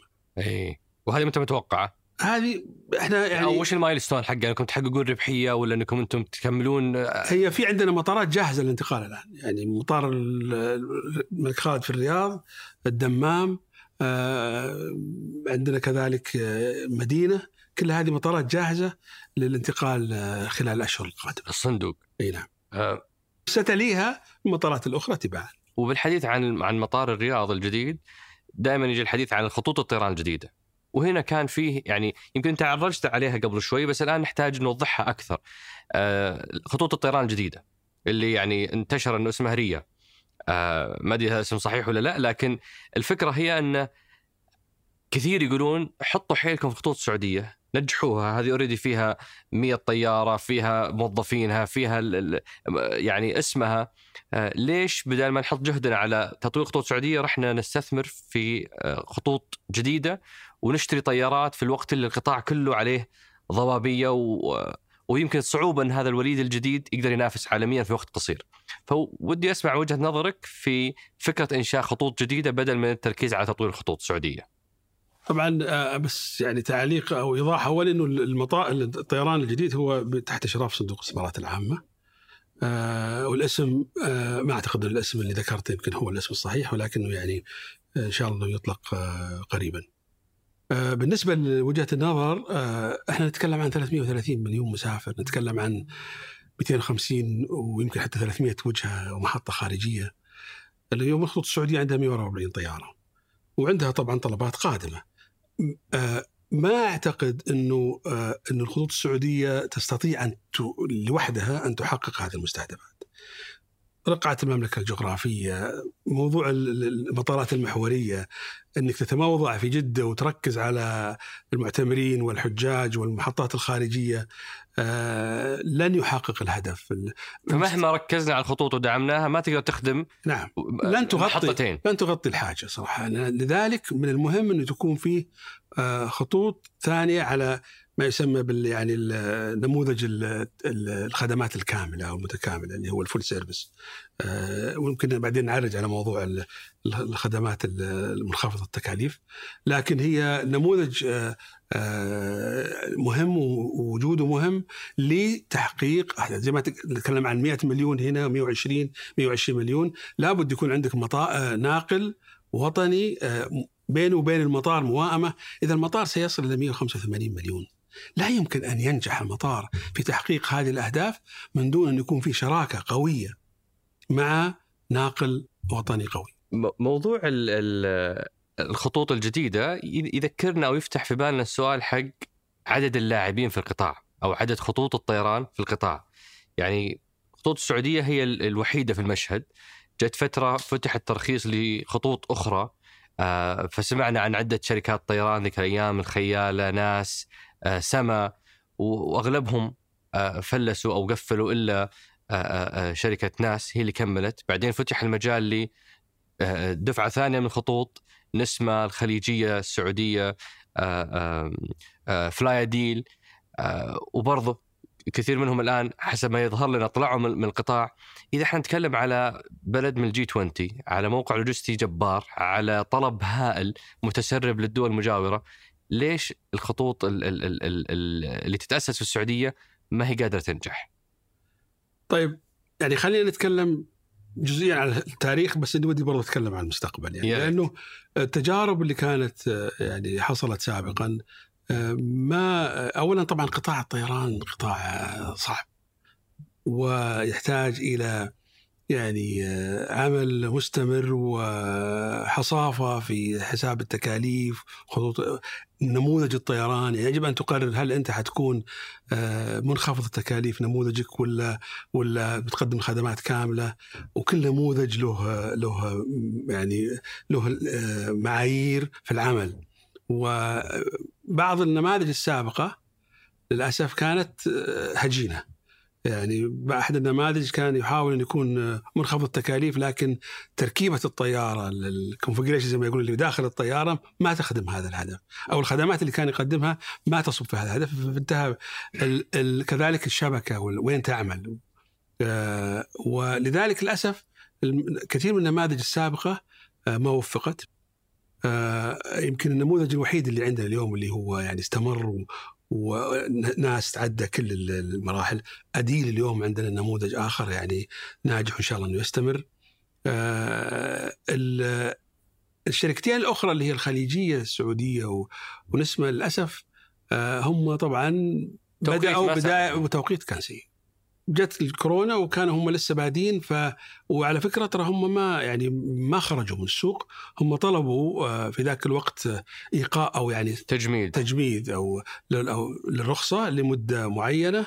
والآن في اجتماعات بيننا وبينهم آه، ويعني يقدمون خطط خلال السنوات الخمس القادمة. طموح الحقيقة فيها برامج ممتازة على موضوع سواء الشبكات أو الطائرات اللي يعني المراد استقطابها للعمل مره أخرى. بس يعني من وجهة نظرك وش الحجم يعني قياسا بحجم السعودية وقطاع الطيران فيها كم المفروض يكون عندنا من يعني شركة طيران؟ شوف في دراسة عملناها مؤخرا وإحنا الآن يعني بصدد هذا الموضوع إنه ندرس تعرف أنت في النهاية ما تبغى تصل إلى ما حصل في أمريكا في السبعينات والثمانينات، دخلت عشرات الشركات، صارت حرب أسعار، اللي يسافر يعني أنتم شباب ما سافرت في الثمانينات ذاك الوقت، بس حتى يمكن في بداية التسعينات. آه الخدمات كانت جدا متدنية في الطائرات الأمريكية. وتبغى تاخذ مثلا عصير تدفع دولارين. والآن في بعضهم يتكلمون أجلكم الله حتى لو تبغى تروح الحمام آه، تدفع فلوس آه، بعض الناقلات. فكانت الخدمة جدا يعني متدنية. حصلت حرب أسعار خرجوا كثير من اللاعبين وحصل بعدين آه، عملية استحواذات وتم إعادة ترتيب السوق طبيعيا. يعني ليس من متدخل مباشر من الاف اي أو غيرها. لكن لذلك إحنا هذا الهاجس دائما عندنا إنه كم عدد اللاعبين المناسب؟ في دراسة انعملت وش النتيجة؟ تقول لك إنه والله اولا تقارن كم عدد السكان مساحة الدولة عدد المطارات. عدد المطارات وتقيس آه، كم ناقل موجود نسبة لعدد السكان. آه، الافرج عشرة. إحنا ثلاثة. أوه. بالنسبة كذلك في في قياس آخر اللي يقيس لك كثافة ال ال يعني ال عدد الطائرات. قد يكون عندك عشر ناقلات بس عدد الطائرات قليل. بالتالي كم طائرة لكل مليون؟ آه، اللي يسمونها ال density آه، ال average حوالي ثمانية ونص إحنا تقريبا خمسة وتسعة من عشرة ستة. فبرضو كذلك في قياس عدد الطائرات إذا قلنا اليوم عندنا 240 طائرة بين آه، نتكلم عن تجارية بين السعودية وناس وأديل ف العدد برضو نسبة أقل. في برضو قياس ثاني يسمونه ال propensity اللي هو يقيس آه، يعني رغبة السفر والقدرة الشرائيه وإحنا ما شاء الله يعني تعرف يعني السعوديين ما شاء الله سفر يعني وهذا الله يديم إن شاء الله آمين. تجدهم دائما يعني محبين للسفر فبالتالي هذا برضو في المؤشر إحنا آه، قليلين. فالمؤكد إنه نحتاج. الآن هل نحتاج؟ آه الحد الادنى الآن نقول عشرة. عشر ناقلات يعني فعندنا عجز سبعة. لا لا مش بالضروره هو عشرة هي هي هي زي الماتريكس يعني لازم أي. قد يكون عشرة بس أنت آه، عدد الطائرات عندك عالي وبالتالي مش بالضروره العشرة. اللي المعادلة اللي طلعنا فيها التقريبية اليوم اثنين إلى ثلاثة. ينقصنا اثنين ثلاثة إلى ثلاثة خطوط. ثلاثة خطوط وأغلبهم يكونون يعني آه، في في التكاليف المنخفضه اللوكوست. طيران اقتصادي. إي. لدعم حقيقة دعم الهبس يعني لدعم المطارات المحورية لدعم أعمال السعودية في في جدة لدعم أعمال الناقل الوطني الجديد في الرياض. آه، فتحتاج على الأقل اثنين ويكون برضو تتأكد وين وين وين يكون محورهم. هل يكون زي السابق واحد في حايل واحد في أبها؟ الدمام صراحة من المطارات المهمة اللي نعمل على صراحة. والله في رسائل كثيرة عتب أنا من. أهل الشرقية. آه والله عتب مقدر. كبير والله. يقولون ناسين انت لا والله ناسينا بالعكس لا لا مستاهل. بس بما أننا نتكلم عن الطيران الاقتصادي هل ممكن نشرح يعني آم، إيش يعني طيران اقتصادي وإيش بالضرورة آه، آه، آه، مستوى المعرفة اللي لازم يعني آه، أو الوعي اللي يحتاجه الشخص عن هذا الطيران؟ لأن في صورة ذهنية إنه الطيران الاقتصادي لازم يكون رخيص رخيص جدا وهذا المفهوم الأساسي المفترض صح. بس لما نيجي اليوم الطيران اللي يسمى نفسه اقتصادي في السعودية نلاقي أسعار التذاكر عالية. أو أو مرتفعة مثلا. أم، تلاقي مثلا موضوع الحقائب ما يحق لك إنك تشحن مم. حقيبة إلا بمبلغ. ففيه يعني آه، مفاهيم مغلوطة عن هذا الطيران. وش النموذج اللي اللي تعتقد إنه سليم في الطيران الاقتصادي؟ واللي واللي نقدر نعتبرها فرصة نوعي الناس على آه، استيعابه. شوف ترى الاقتصادي آه، طبعا موضوع الأسعار موضوع مختلف يمكن نناقشه يعني. اي آه، لكن الطيران الاقتصادي آه، نموذجه يختلف بالكامل عن الطيران المقدم الخدمات المتكاملة. اولا في نوعية الطائرات يعني هو دائما يستخدم الطائره ذات ال- البدن الضيق مقارنة بالبدن العريض يعني آه، ويكون الطائرات غالبا موحدة لأنه هذه تساعد في آه، تصميم المقاعد إنها تكون واحدة تساعد في تريننج أو تدريب للكرو ال- المضيفات المضيفين اللي يقومون على الخدمة إنهم معرفة الطائرة ما تحتاج إنك تعمل لهم تدريب آخر. الكباتنة كذلك والتشغيل الصيانة قطع الغيار. فتوحيد النموذج آه، يساعد على تخفيض التكاليف. فهذا هذه سمة رئيسية. السمة الأخرى موضوع الخدمات يتقدم داخل الطائرة. يعني الكراسي تلاقيها ضيقة المساحات اللي أمامك ضيقة. فتلاقي الطيارة محشورة بالكراسي. أي. هذا النموذج اللي عندهم. دائما يذبون عليهم يقول يعني هم يعتقدون إنه بدون رجول. تدخل تلاقي ما هو مكان رجلك يعني. صحيح. فهذا من ضمن يعني ال ال ال ال ال الخصائص اللي تعمل لتخفيض التكلفة وزيادة العدد. بس وش الخدمات المفترض إنها تكون بلاش وش الخدمات اللي مفهوم إنها تكون بمقابل. طبعا. الآن تجي لموضوع الخدمات اللي تقدم داخل الطيارة. ال- الأكل ال- يعني مثلا الخدمات المتكاملة تجد فيها أكل مطبوخ في احيان يكون عندك شيف في الطيارة مثلا آه، آه، مسخن الأكل ويقدم مجانا هذه ما فيها أكل. أنت لا تحتاج أكل لازم تدفع. تدفع, آه، ما فيها آه، خدمات ترفيه. انترتينمنت. يعني ما تجد في شاشة ما عندك 100 فيلم تتفرج عليهم كل هذه مش موجودة. وهذه قد يكون حلها الآن بسيط مع الآيبادز والتقنية يعني لكن كل الخدمات هذه داخل الطائرة آه لي الهدف منها ليش يعطيك سعر يقول لك والله أنا أعطيك سعر 200 ريال مقارنة بالخطوط الثانية تعطيك ب 1000 ريال. هو لازم طبعا هذه كل الخدمات داخل الطائرة غير موجودة. الهد... ال... ال... ال- الخدمات الأخرى اللي خارج هي موضوع ال... ال... وين تقف الطيارة؟ وين تنزل؟ في مطارات آه، الرئيسية تجدها ما تنزل في- فيها. لأنه آه، تكلفة المطارات الرئيسية اولا مزحومة ما يعطي خانات زمنية بالشكل المطلوب. واجارات أعلى. أجرات أعلى. وحتى لو نزل في المطار تجده يروح في الساحة. ويطلع ويركب يطلع ركاب باص بدل ما يركبهم على الجسر لأنه الجسر عادة أغلى من الباص. آه، أو يروح المطار بعيد آه، أرخص بكثير المطارات البعيدة اللي ما عندها حركة تقول له تعال انزل مجانا بس يبغى يشغل المطاعم يبغى يشغل فالنموذج يعتمد على توفير كل هللة وكل ريال في أي مكان أو في في, جميع مراحل آه، العملية. فهذا ال- الآن الشركات ال- ال- ال- ال- النقل ال- المنخفض عندها ميزة أو يعني تميز أو خلينا نقول صفة مهمة اللي هي هي تعمل على ربحية الخط وليس ربحيه الشبكة. يعني هو يفتح خط جديد وتلاقيه غامر وينزل أسعار آه، بشكل كبير تتفاجأ منها. طبعا هو يأمل إنه مع الوقت بس لو لو ما ربح ممكن يسكر خط بكرة وتجد حالات كثيرة اليوم ونسمع عن أمثلة كثيرة في دول أخرى يعني وطيران آخر إنه والله فجأة أنت حاجز آه، جيت المطار قالوا لك والله ألغيت الرحلة. أو إذا كانوا يعني بعد ممتازين اتصلوا عليك وبلغوك إذا ما وصل إلى لود فاكتور أو إلى إلى إلى سعة معينة يلغي. فهو ينظر إلى ربحية ال- الخط وليس ربحية الشبكة. الخطوط ال- ذات الطيران المتكامل تنظر إلى ربحية الشبكة وقد يكون عنده خط أو خطين خسرانين بس هو ينظر لل لل- لل- للمجموع. فكل هذه عوامل آه، الشنط آه، هو ما ي- يعني لا- لأنه طبعا يعتمد على وزن الطائرة وبالتالي حجم الوقود. الوقود لذلك هو يقول لك أنا إذا تبغى شنطة ادفع وتصير حالات أحيانا إنه الناس تدفع تدفع تدفع بدايه المواسم وبعدين ما تطلع الشنط ليش؟ لأنه الكابتن يقرر إنه والله اللود اللي موجود أكثر من اللود اللي ممكن تطلع فيه الطيارة. يقول لك نرسل لك الشنط بعدها بيوم. فكل هذه عوامل آه، يجب أن تؤخذ في الاعتبار ومهم إنه يعني دورنا إحنا كهيئة برضو إنه نوعي المسافرين بالفروقات هذه بين ال بين ال يعني النماذج تقيم تجربة فلاي ديل وناس كطيران اقتصادي هم يصنفون نفسهم طيران اقتصادي ولا لا؟ صحيح كيف تقيم تجربتهم؟ والله أنا يعني التجربة إلى اليوم مقارنة ب يعني بعض الدول أو بعض الخدمات اللي نشوفها في بعض يعني إلى الآن آه، أعتقد تجربتهم جيدة ممكن تتحسن أكثر ومن اللي أشوفهم هم قاعدين يعملون على يعني تحسينات كبيرة يعني لا أديل ولا ناس في موضوع يعني مثلا ناس اللي يعرف إن هم الآن عندهم وصلوا تقريبا 41 42 طيارة عندهم 13 طيارة قادمة العام القادم.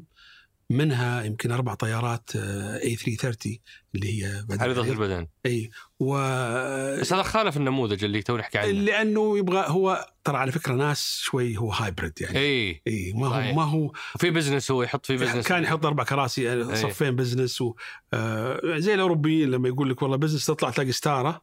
وفقط الكرسي اللي في النص فاضي بس فاضي. هي كراسي نفس الكراسي يعني أنت دافع آه premium عليها ف آه، لكن أديل كذلك عندها طلبيات لطائرات قادمه آه، يعني يتطورون تطور المجال تطور أكبر آه، أعتقد وجود ودخول لاعبين جدد في السوق لخلق منافسة لفتح لفتح خيارات إضافية لمحطات إضافية سيعطي المسافر آه، التنوع في الاختيار آه. وسي وسيحسن الخدمات. لما أسمع كل هذا أبو عبد الله أتخيل إنه عندنا سبع سنوات عبارة عن طفرة في قطاع الطيران. كلها اللي ذكرتهم الثلاثة زائد الخطوط الجديدة زائد الخطوط اللي محتمل تدخل. هذول كلهم بيطلبون طلبيات طائرات بيحتاجون صيانة بيحتاجون كوادر بشرية. فهذه أرقام ضخمة جدا. بتؤثر بالاقتصاد يا نعظم استفادتنا منها ونوطن أكبر قدر أو نخليها للصدفة وكل واحد يفاوض الحاله ويشتري الحاله فوش الدور اللي سويناه كتنسيق لطلبات الشراء للصيانة، تدريب الكوادر البشرية، لأن واحدة من أهدافكم في الاستراتيجية حسب ما قريت تدريب وتأهيل الكفاءات السعودية لتقود صحيح. هذا القطاع. صحيح. فكيف كيف ممكن نعظم المنفعة يمكن هذا يرجعنا للي تكلمنا فيه على موضوع الاستراتيجيه الاجتماعات الاستراتيجية وتنسيق الاستراتيجية بين قطاعات المنظومة بشكل عام أو ما نسميه إحنا بال ecosystem في في الطيران. آه، في ممكنات يعني طبعا الشراء في الآن آه، فريق أو في نقاش على انه يكون في فعلا تنسيق بين على مستوى وطني لأنه اليوم في ضغط كبير على يعني أنت تعرف في العالم عندك شركتين اللي يعني تصنع الطائرات إذا استثنينا يعني امبراير ولا بومباردييه لكن الكبار هم بوينغ وايرباص وعليهم يعني اليوم باكلوج أو أو سنه طويل آه، أقرب يمكن لو تبغى اليوم لازم تشتري حصة من طرف آخر عشان تأخذ طيارات. فانه آه، يكون في تنسيق آه، هذا ما في شك إنه مطلب وطني وفي في في عمل عليه. كذلك موضوع الخدمات اللي مطلوبة سواء من ناحية تدريب، تأهيل، الأكاديميات تأهيل وتدريب الطيارين، طبعا غير الطيارين والمساعدين الطيارين عندنا إحنا يعني مجموعة ضخمة من من الوظائف اللي تخدم مرحلين، المراقب خدمات جوية، فنيين صيانة، يعني في مهام متعددة نعمل على تأهيلها وتطويرها لخدمة آه، الحركة المتزايدة. أحد يعني التحديات الكبرى هي اللي يمكن الصيانة اليوم ما يسمى بالام يعني. وفي آه، المملكة خطأت خطوات آه، خلال ال 40 سنة الماضية لما بدأ برامج التوازن الاقتصادي. وفي شركات اليوم عندنا طبعا ساعي اللي هي أحد أذرع شركة الخطوط السعودية للصيانة آه، اليوم عندها مجمع ضخم في جدة يحتاج استثمارات. وفي برامج على بس هل الصيانه تصير فيه ولا تصير برا؟ أنا كاني فهمت إنه بعض خطوط آه، تصين في الآن دول, الآن مجاورة. أنا يمكن كنت أبغى أكمل أقول لك يحتاج استثمارات ضخمة بحيث إنه فعلا يقدم الخدمات المتكاملة، كان في مشروع ضخم يعني تعثر في وقت من الأوقات الآن يعني يحتاج دعم لي وفي برامج لدعم هذا المجمع الضخم بحيث إنه يكون أحد أكبر يعني مواقع الصيانة لتقديم الخدمات الصيانة في المملكة، اليوم عندنا تسريب كبير لخدمات الصيانه خارج المملكة ما يقام اليوم داخليا هو الصيانة الخفيفة أو تصنيفات معينة من الصيانه لكن ليس بالشكل المطلوب آه، كذلك أحد أهداف الاستراتيجية هي تحرير السوق يعني اليوم نبغى نحرر السوق في الخدمات الأرضية، في التموين، في الصيانة، في, في, في الشحن بحيث يكون عندك آه، اولا تخلق منافسة، آه، تحسن الخدمات وتعطي خيارات. يعني إحنا اليوم يعني في السابق كان في عندنا ممارسات خلينا نكون يعني واقعيين، كان عندنا ممارسات احتكارية في كثير من الخدمات اللي كانت تقدم، أحد أهدافنا اليوم الأساسية إن إحنا فعلا يعني نعالج هذا الموضوع. وشركه aviation lease أو أفيليس أفيليس إي نعم. هذه هذه بينكم وبينها تنسيق أو في علاقة بهال هذه طبعا أحد شركات الصندوق وهي بدون شك دورها مهم جدا لأنه آه الآن نموذج يعني ما يخفاك و- ويخفى كثير من يعني المشاهدين الكرام إنه ال ال أغلب الطائرات تشترى عن طريق إيجار. يعني أنت اليوم تلافيا بالذات ال low cost أو منخفض التكاليف إنك تحتاج استثمارات ضخمة. ففي شركات آه، تعنى ب أو مهمتها هي عملية تأمين هذه الطائرات آه، بإيجار سنوي. فأنت تصير عندك تكاليف الإيجار، تكاليف ال- الأعمال التشغيلية والوقود وغيرها بدل ما يكون عندك مصاريف رأس مالية ضخمة تحتاج تضخها من البدايه وتضعك فيه، فوجودها ما في شك إنها يكمل آه، جزء أساسي من وهي حلقات بتشتغل مع كل الخطوط المختلفة لتوفير طائرات. صحيح. آه، قريت دراسة لاوليفر وايمن نشرتها العربية في في أوغست 2022 ان قطاع الطيران سيواجه نقص حاد آه، يقدر ب 80 ألف طيار آه، في عام 2032 آه، وإحنا عندنا في السعودية آه، ناس طيارين وعاطلين صحيح ويعني ودي أعرف أنا موضوع الموارد البشرية في قطاع الطيران كم عدد السعوديين؟ كم عدد الوظائف اجمالا؟ كم المتوقع الفترة القادمة؟ هل تنصح الناس يدخلون القطاع ولا تقول لهم ترانا مكتفين لا لا, لا تورطون أعماركم وتضيعون مستقبلكم؟ إحنا آه، طبعا الدراسة اوليفر واين ما أعرف عن دقة لكن ما بدون شك إنه بعد 2030 حيكون في حاجة لأنه إذا كنا نتكلم عن الناقله الوطنية الجديدة وانها تحتاج إلى 120 هذه عفوا 80000 ترى عالميا وليس في السعودية. اي okay واضح إيه. استغربت أنا الرقم اي صراحة لا هم يتكلمون عن 3000 إيه. في منطقة الخليج إيه. بس. إحنا اليوم عندنا يمكن 22 هو طبعا تعرف عندنا حوالي 22 ألف وظيفة حصرناها في في قطاع 22000 اي في قطاع الطيران والشركات اللي تعمل في قطاع الطيران والمطارات. آه، منها حوالي 300 53% سعوده. المساعدين الطيارين اليوم 100% السعوده فيها. يمكن عندنا 60 70% في الكباتنة. فهي عملية تأهيل الطيارين ودخولهم لل... لل... للقطاع هي اللي يعني تحتاج تنسيق أكثر لكن بدون شك إحنا نراقب هذا الموضوع ويعني نعمل على التأكد من إنه جميع الوظائف المطلوبة سواء طيارين مساعدين طيارين مقدمين خدمات الصيانه فنيين في مراقبين جويين. يعني العمل في القطاع متشعب وكبير. في برنامج في تنسيق بين وزارة النقل ووزارة الموارد البشرية لتوطين مجموعة كبيرة في مستهدفات في 23 في 24 لت- لتوطين مجموعة من الوظائف آه، في في هذا القطاع. فالعمل يعني آه، قائم آه، في تحدي. لكن آه، اليوم الإشكالية هو إنه فيه آه، تعرف أحيانا يجي عندك آه، العرض يسبق الطلب أو الطلب يسبق العرض لكن مستقبل يعني الوظائف إن شاء الله إنه واعد. أم، لا تلامون على أي شيء في الماضي أبو عبد الله لكن يعني الحاضر في عليه كلام يعني التوقعات كانت عالية صار ثلاثة وأربعة مقفلة خمس سنوات إحنا اليوم في المرحلة اللي فيها معايير عالية فيها أه، جودة عالية فيها توقعات المواطنين عالية. افتتحت الصالة أنا شخصيا جربتها أه، مريح أنها أكبر و- وموضوع السيور الطيران أكبر لكن الصراحة آه، جودة الخدمات فيها مخيبة أسوأ من اللي كان قبل.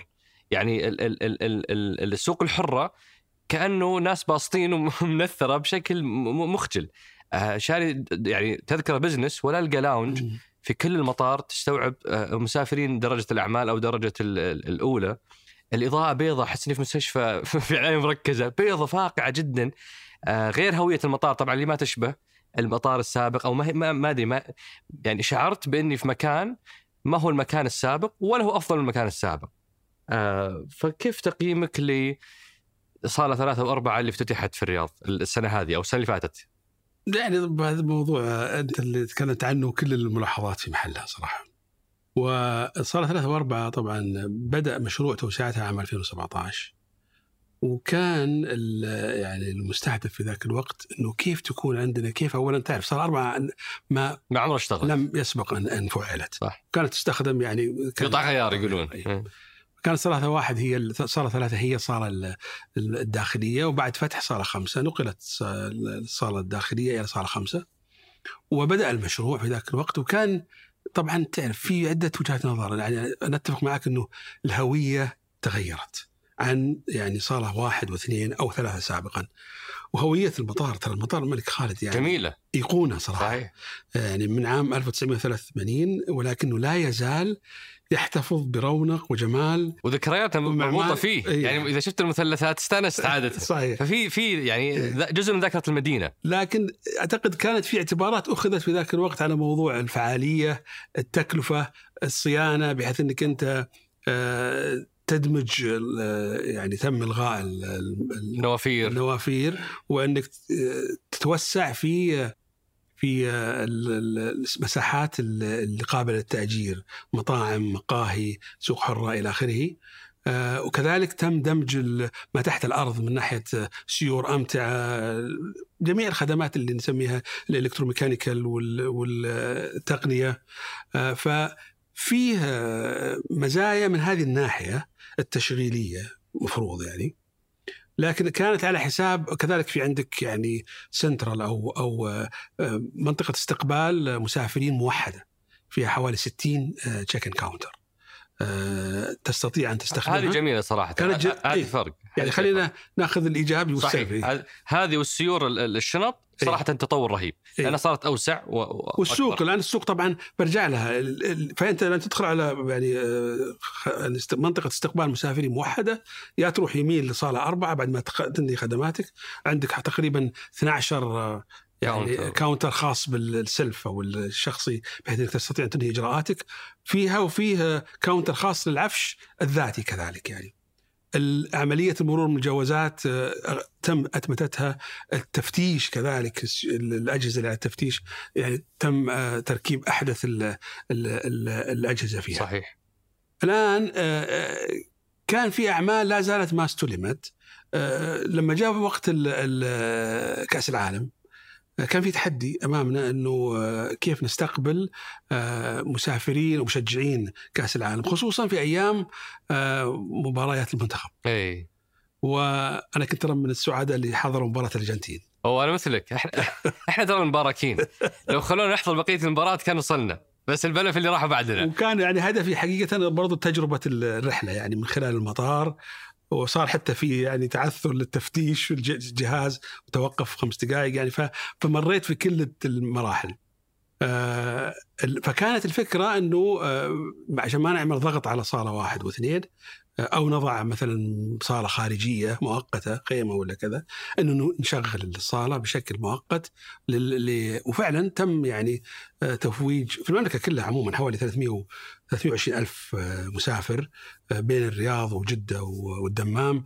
الرياض كانت فيه في بعض الأيام تصل إلى إلى 40 رحلة في أيام المنتخب. بين طبعا السعودية وبعضها مجدولة وبعضها عارضة وناس و- و- واوديه القطرية. فكانت هذه البداية والآن آه، في أعمال لسه ما استكملت يعني في الميزانيين الدور الفوقي في الأعلى في لو طلعت على الد- الدرج الكهربائي مقفل هو الآن في حوالي 1600 متر مساحة آه، جاهزة لتجهيزها ك lounge للدرجة الأولى أنا أتفق معك 100% مو معقول تدفع premium أو سعر تذكرة ولا تجد. طبعا تم عمل حل مؤقت في صاله ثلاثة آه، اللي واحدة من البوابات قفلتوها خليتوها lounge بالضبط. وحاليا العمل يمكن شيء مشابه في صاله أربعة لأنه نحتاج على الأقل ست شهور إلى أن تستكمل أعمال. تعرف يعني هي مو قضية إنه أحد يرمي اللوم على أحد بس عادة اللاونجز أو الصالات هذه تجهز لأنها تؤجر على الطيران. فتجهز من قبل الناقلات. يعني آه، الآن فيه آه، هو اللي كان يجهز صالات الفرسان الخطوط السعودية نفسها. نعم. فهم الآن يقولون ما عندنا شغل في المطار يعني. لا لا هم بس الآن كان في يعني بعض الإجراءات أعتقد الم- المشروع أنه يبدأ قريبا الآن يمكنه بدأ يعني. نتوقع أنه خلال شهور آه، وفي حل مؤقت يعني خلال أسبوعين بيكون جاهز. جميل. لأنه من غير المقبول إنه يعني إضافة أنه بعض ال- الأنظمة لا زالت تحت التشغيل التجريبي. يعني تعرف أنت في المطارات ت- لك شهرين ثلاثة أربعة ستة أحيانا يعني في مطارات في المنطقة أو في في الماء في أوروبا وغيرها ما بذكر أسماء اللي تأخذ سنة اللي يسمونه ال ORAT يعني اللي هو ال operation readiness واللي تحتاج لأنك فعلا تجهز المطار وعندك مئات الأنظمة والسيستمز اللي مترابطة ومتداخلة فيجب أنك تتأكد 100% أنا ما هو هذا تبرير لكن هذه يعني أحد الأسباب اللي إحنا نعمل على تحسينها و- وإنه يعود المطار إلى أن يكون تشغيله، الآن موضوع الهوية فيها يعني مشروع قادم لتحسينها إن شاء الله. جميل. وبعدها يعني الآن إحنا افتتحنا ثلاثة وأربعة وش بيصير في واحد واثنين وخمسة؟ طبعا واحد واثنين تعرف لما 40 سنة ما تم تحديثهم فيحتاجون إلى تحديث ضخم من ناحية ال ال ال أنظمة السيور ال ال الكهرباء ال electromechanical ال audio video systems إلى آخره. ف آه، في مشروع الآن يب سيبدأ خلال يعني يمكن أسابيع لتحديث صالة واحد. طبعا صالة واحد ستقفل وال- وال- والناقلات الأجنبية اللي كانت فيها ستنتقل لصاله اثنين. لمدة سنة بعد السنة ستفتح صالة واحد ويعودون ونعيد ال- ال- الناقلات الأجنبية إلى صالة واحد ونعمل على تحديث صاله اثنين. مشروع تحديث الصالة كم حياخذ؟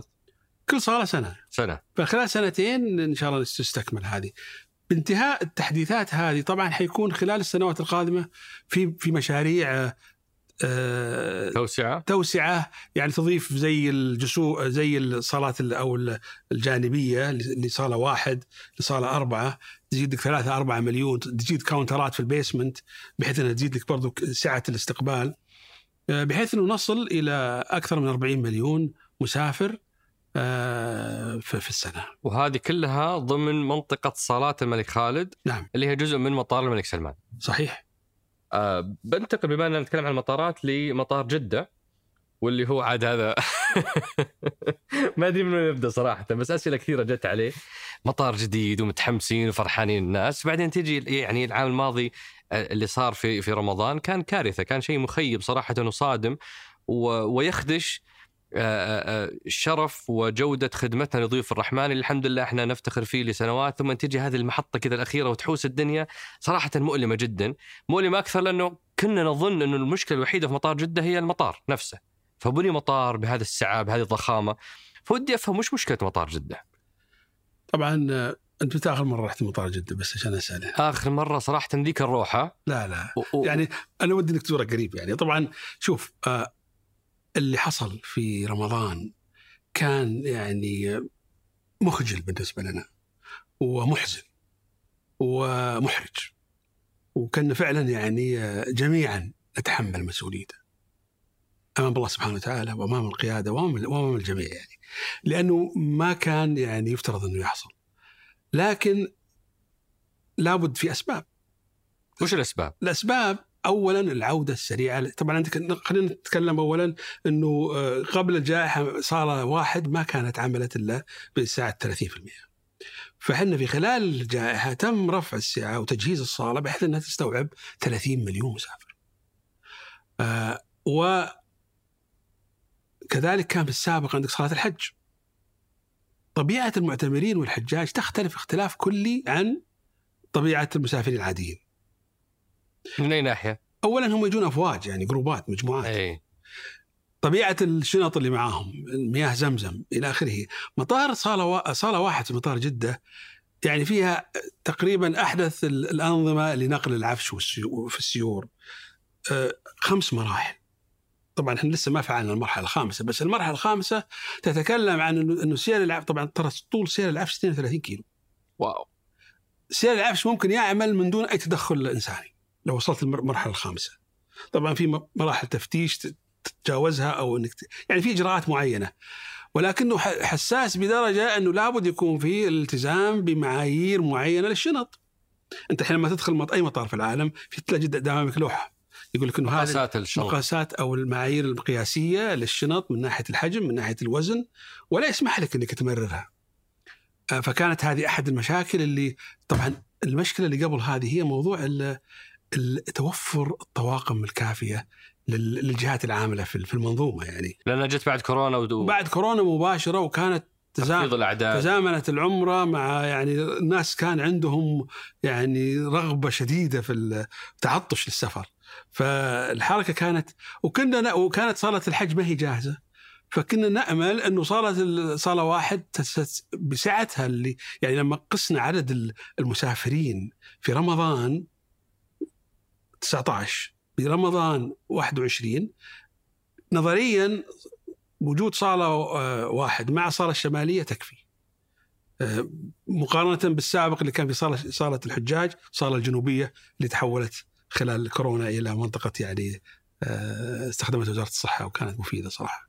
فلكن اللي حصل إنه ما كان فيه تقيد من قبل كثير. وهذا طبعا يعني مسؤولية الجميع ما كان في توعية كافية ما كان في تنسيق كافي. التفويج اللي حصل يعني آه، من أعداد كبيرة قدموا للصالة آه، بأعداد يعني كان تنسيق ما كان بالشكل المطلوب بين الجهات المختلفة. من دون ذكر أسماء أنا ما ودي صراحة ألقي اللائمه على أحد لكن فعلا هي العملية زي ما قلنا في البداية عملية تكاملية وتنسيقية إذا اختل أي طرف من الأطراف اللي تعمل في هذه المنظومة عندك مشكلة.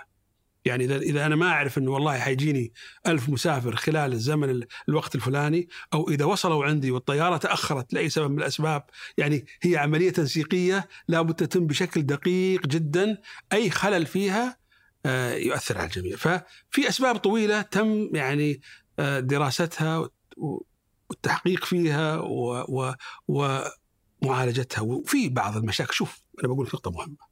في أي عملية تشغيلية إذا عندك موتور يدور إذا عندك عجلة تدور توقع أنه حيكون عندك مشكلة. المشكلة مش إنه يكون عندك مشكلة. المشكلة تكون عندك مشكلة وتتفاجأ فيها. أو إنها تتكرر وتستمر أو تتكرر. يعني لابد يكون عندك بروتوكولات واضحة للتعامل مع الحالات المفاجئة. فهل عالجنا ازمه رمضان بالشكل اللي لا نتوقع أن تتكرر بنفس الشكل؟ أنا يعني متطمن ومقتنع بحول الله أنه عندنا من الآن الإجراءات، طبعا العمل مستمر والتطوير مستمر، لكن اليوم عندنا من الإجراءات والفهم للتحديات والتنسيق، يعني إحنا فعلنا غرف المراقبه عشرات فوق 75 كاميرا غرفة مراقبة وتحكم تراقب لك جميع الصالات. طبعا أحد الإجراءات فعلنا صلاة الحج. صلاة الحج كانت تعمل في السابق فقط آه، في آه، في آه، موسم الحج. الآن تعمل طول السنة لاستقبال المعتمرين لأن طبيعة المعتمرين والحجاج اللي ذكرت لك إياها نوعية الشنط، نوعية المجموعات كيف التعامل معاهم، رحلات أغلبها عارضة وليست منتظمة. لكن كان في ذاك الوقت تعرف يعني تحديات من ضمنها النقص سواء نقص بس أنا برجع للإشكالية، نقص الكوادر أو قلة تأهيل الكوادر، يعني أنت اليوم ترى بعد في في شهر مايو العام الماضي إحنا قمنا مؤتمر مستقبل الطيران بعد فتح السفر بشهر في الرياض. وكان صراحة يعني بفضل الله نجح نجاح باهر وشارك فيه أكثر من 2000 آه، عضو من من قطاع الطيران في العالم ووزراء ورؤساء طيران. وكان من ضمن النقاشات المهمة في أحد الهيئات اسمها مجلس الطيران آه، الدولي ال ACI وهذا على فكرة ترى إحنا يعني فازت المملكة بأنها تكون مقر آه، المقر الإقليمي لمجلس الطيران الدولي في المنطقة. آه، اللي هو يعني في عضويته أكثر من 2000 مطار في العالم. رئيس مجلس الطيران الدولي في ذاك الوقت في المؤتمر طلع بيان صحفي قبل الصيف. إحنا نتكلم عن 9 10 مايو. ونشروه على جميع المواقع انه يا جماعة ترى الصيف القادم المطارات الأوروبية طبعا هو اللي طلعوا الفرع الأوروبي من مجلس المطارات ستواجه أزمة كبيرة. والأسباب؟ لا قبل الأسباب قال لك 36% من الطائرات شوف الإحصائيات كيف 36% من الطائرات الرحلات ستتأخر. 16% ستلغى و15% سيعاد جدولتها الأسباب ما هي؟ قال لك نقص الكوادر المؤهلة بسبب عملية ترشيد التكاليف وتسريح الموظفين اللي حصلت سواء في المطارات أو الناقلات أو شركات الخدمات الأرضية. وذكر في الأخير إنه تحتاج 16 أسبوع واربع شهور من توظيف الموظف في هذه الخدمات إلى أن يستطيع أن يبدأ يعطيك الخدمة. أربع شهور. فيها تأهيل وتدريب وفيها الأهم اللي هو اللي نسميه إحنا المسح الأمني security sweep هو أي واحد يعمل في المطار يتعامل مع يعني منطقة حساسة جدا.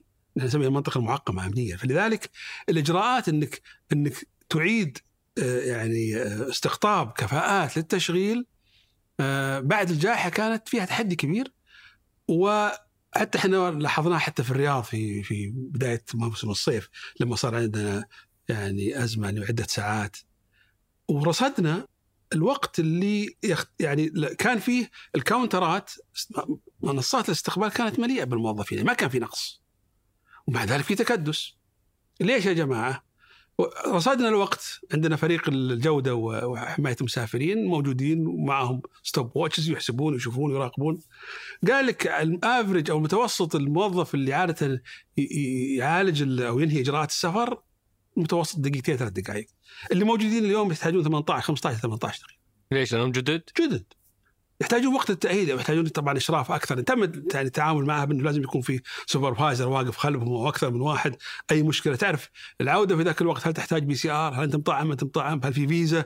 يعني التعامل مع مع الوضع ففي أنا ما أبغى أدخلك في تفاصيل كثيرة ولا يعني آه، أزعج يعني المشاهدين الكرام آه، مشاهدات يعني تفاصيل لكن العملية أرجع وأقول إنه أي خلل في أي جزئية يؤثر على الجميع. كيف يكون عندنا تحدي اليوم اللي أمامنا كيف يكون عندنا يعني آه، إشراف دقيق على جميع عمليات السفر وسواء من منشآت من صيانة من تشغيل من ناقلات من جهات التعامل مع الجهات الأخرى ذات وش تبشر أهل جدة؟ يعني أنا أنا صراحة أنا أتذكر من الصدف الجميلة اللي أدت أو أو ساهمت في هالحلقة إني آه، كنت في الطيارة جنب أريج ومنها صار الحديث وقالت لي إنه أنت كان عندك رحلة اسبوعيا إلى جدة فترة ما بين رمضان إلى الحج صح؟ كنتوا تقفون كل المنظومة في مطار جدة يو يعني اسبوعيا. كنا مقيمين يعني. مقيمين أيام الحج كنا على طول طبعا. وبالتالي هل إحنا أدرنا أزمة؟ وبس ولا إحنا عالجنا الجذور ولا نتوقع تكرارها. يعني وش نقول لأهل جدة؟ بخصوص مطارهم المشغل جودة الخدمات اللي موجودة. إلى اليوم الناس تروح أحيانا بالباص. وهذا شيء غير مفهوم. مطار بالحجم ذا بوابات فاضية ونركب باص. طبعا موضوع الباص له تفصيل. يعني هو نرجع قبل شوي إنه هل هو على أي طيران طالع؟ وهل هو يعني ترى الباص هذا من ال من ال من الأشياء اللي دائما تجينا فيها يعني تحديات. الناس تتصل أنا وصلت نزلوني في الساحة وركبوني في باص. بأسباب متعددة يعني تشغيلية يعني يا إما أنه أصلا الناقله طلبت إنها تنزل في باص لأنه في رحلة لاحقة حتطلع من من مكان آخر فينقلون الطيارة من مكان إلى آخر. فهذه الأمور تشغيلية. أو أنه البوابة اللي هو المفروض يقف عليها آه عليها طيارة أخرى حصل فيها عطل فني ما أقلعت في الوقت. أو يعني في عدد كبير من الأسباب اللي اللي لكن الباصات تراها لا زالت مطلوبة في جميع أنحاء العالم، حتى المطارات الجديدة تجدها فيها فيها جسور وفيها بوابات لخدمة الباصات. يعني والناقلات يعني التكلفة المنخفضة دائما تطلب أنها تستخدم الباصات. يعني لأنها أقل تكلفة. بس اللي المهم في الموضوع إنه مطار أهم نقطة أنه اللجنة العليا للخدمات اللوجستية برئاسة سمو سيدي قبل أسبوع أقرت المخطط العام لمطار جدة. مطار جدة نتكلم إحنا نتكلم عن 114 مليون مسافر بحلول العام 2030 ف اليوم كم؟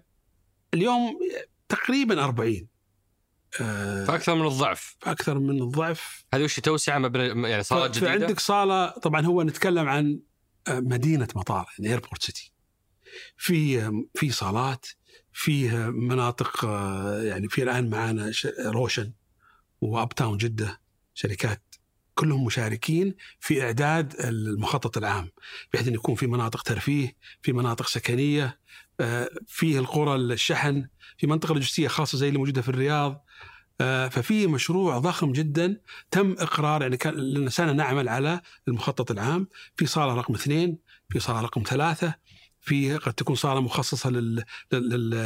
للناقلات اللي أقل تكلفة عشان تطلع من قصة الباص. الباص في البوابه آه، صالة الحج كيف حيتم تطويرها بحيث أنها تستوعب الأعداد والمعتمرين والحجاج القادمين. ففي تطوير ضخم قادم لكن الأهم اليوم الآني هو كيف آه، نحسن الأداء الحالي.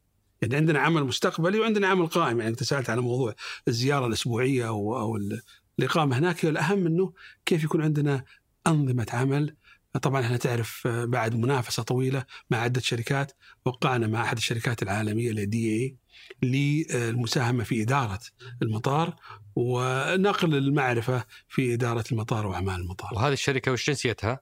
إيرلندية. إيرلندية.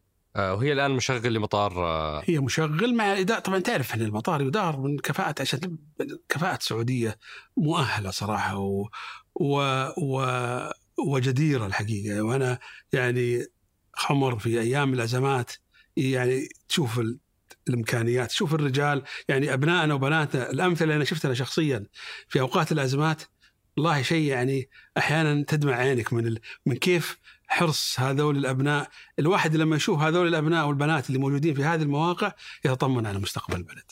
آه الله يقويكم. أنا يعني مستمتع جدا بالحديث بس إني لازم أعطي الأصدقاء سقراط حقهم. عندنا مجموعة أسئلة وصلت. ما أظنها غريبة عليك. لكن خليني أبدأ بأول وأهم سؤال عشان تأخذ وقتك وراحتك في الإجابة عليه. ماني مقاطعك فيه لأنه سؤال مرة مهم وملح. آه هذا مغرد يعني معروف اسمه أحمد ميكافيلي يقول يوم خلص رمضان قالت هيئة الطيران أبشروا بندقق في موضوع ارتفاع الأسعار. هذه حوستنا كل سنة. إن الله أحياني وما تقفل حسابي بحفظ هالتغريدة لرمضان القادم وأذكركم. فهو الآن ترى جاهز ينتظركم في رمضان الجاي.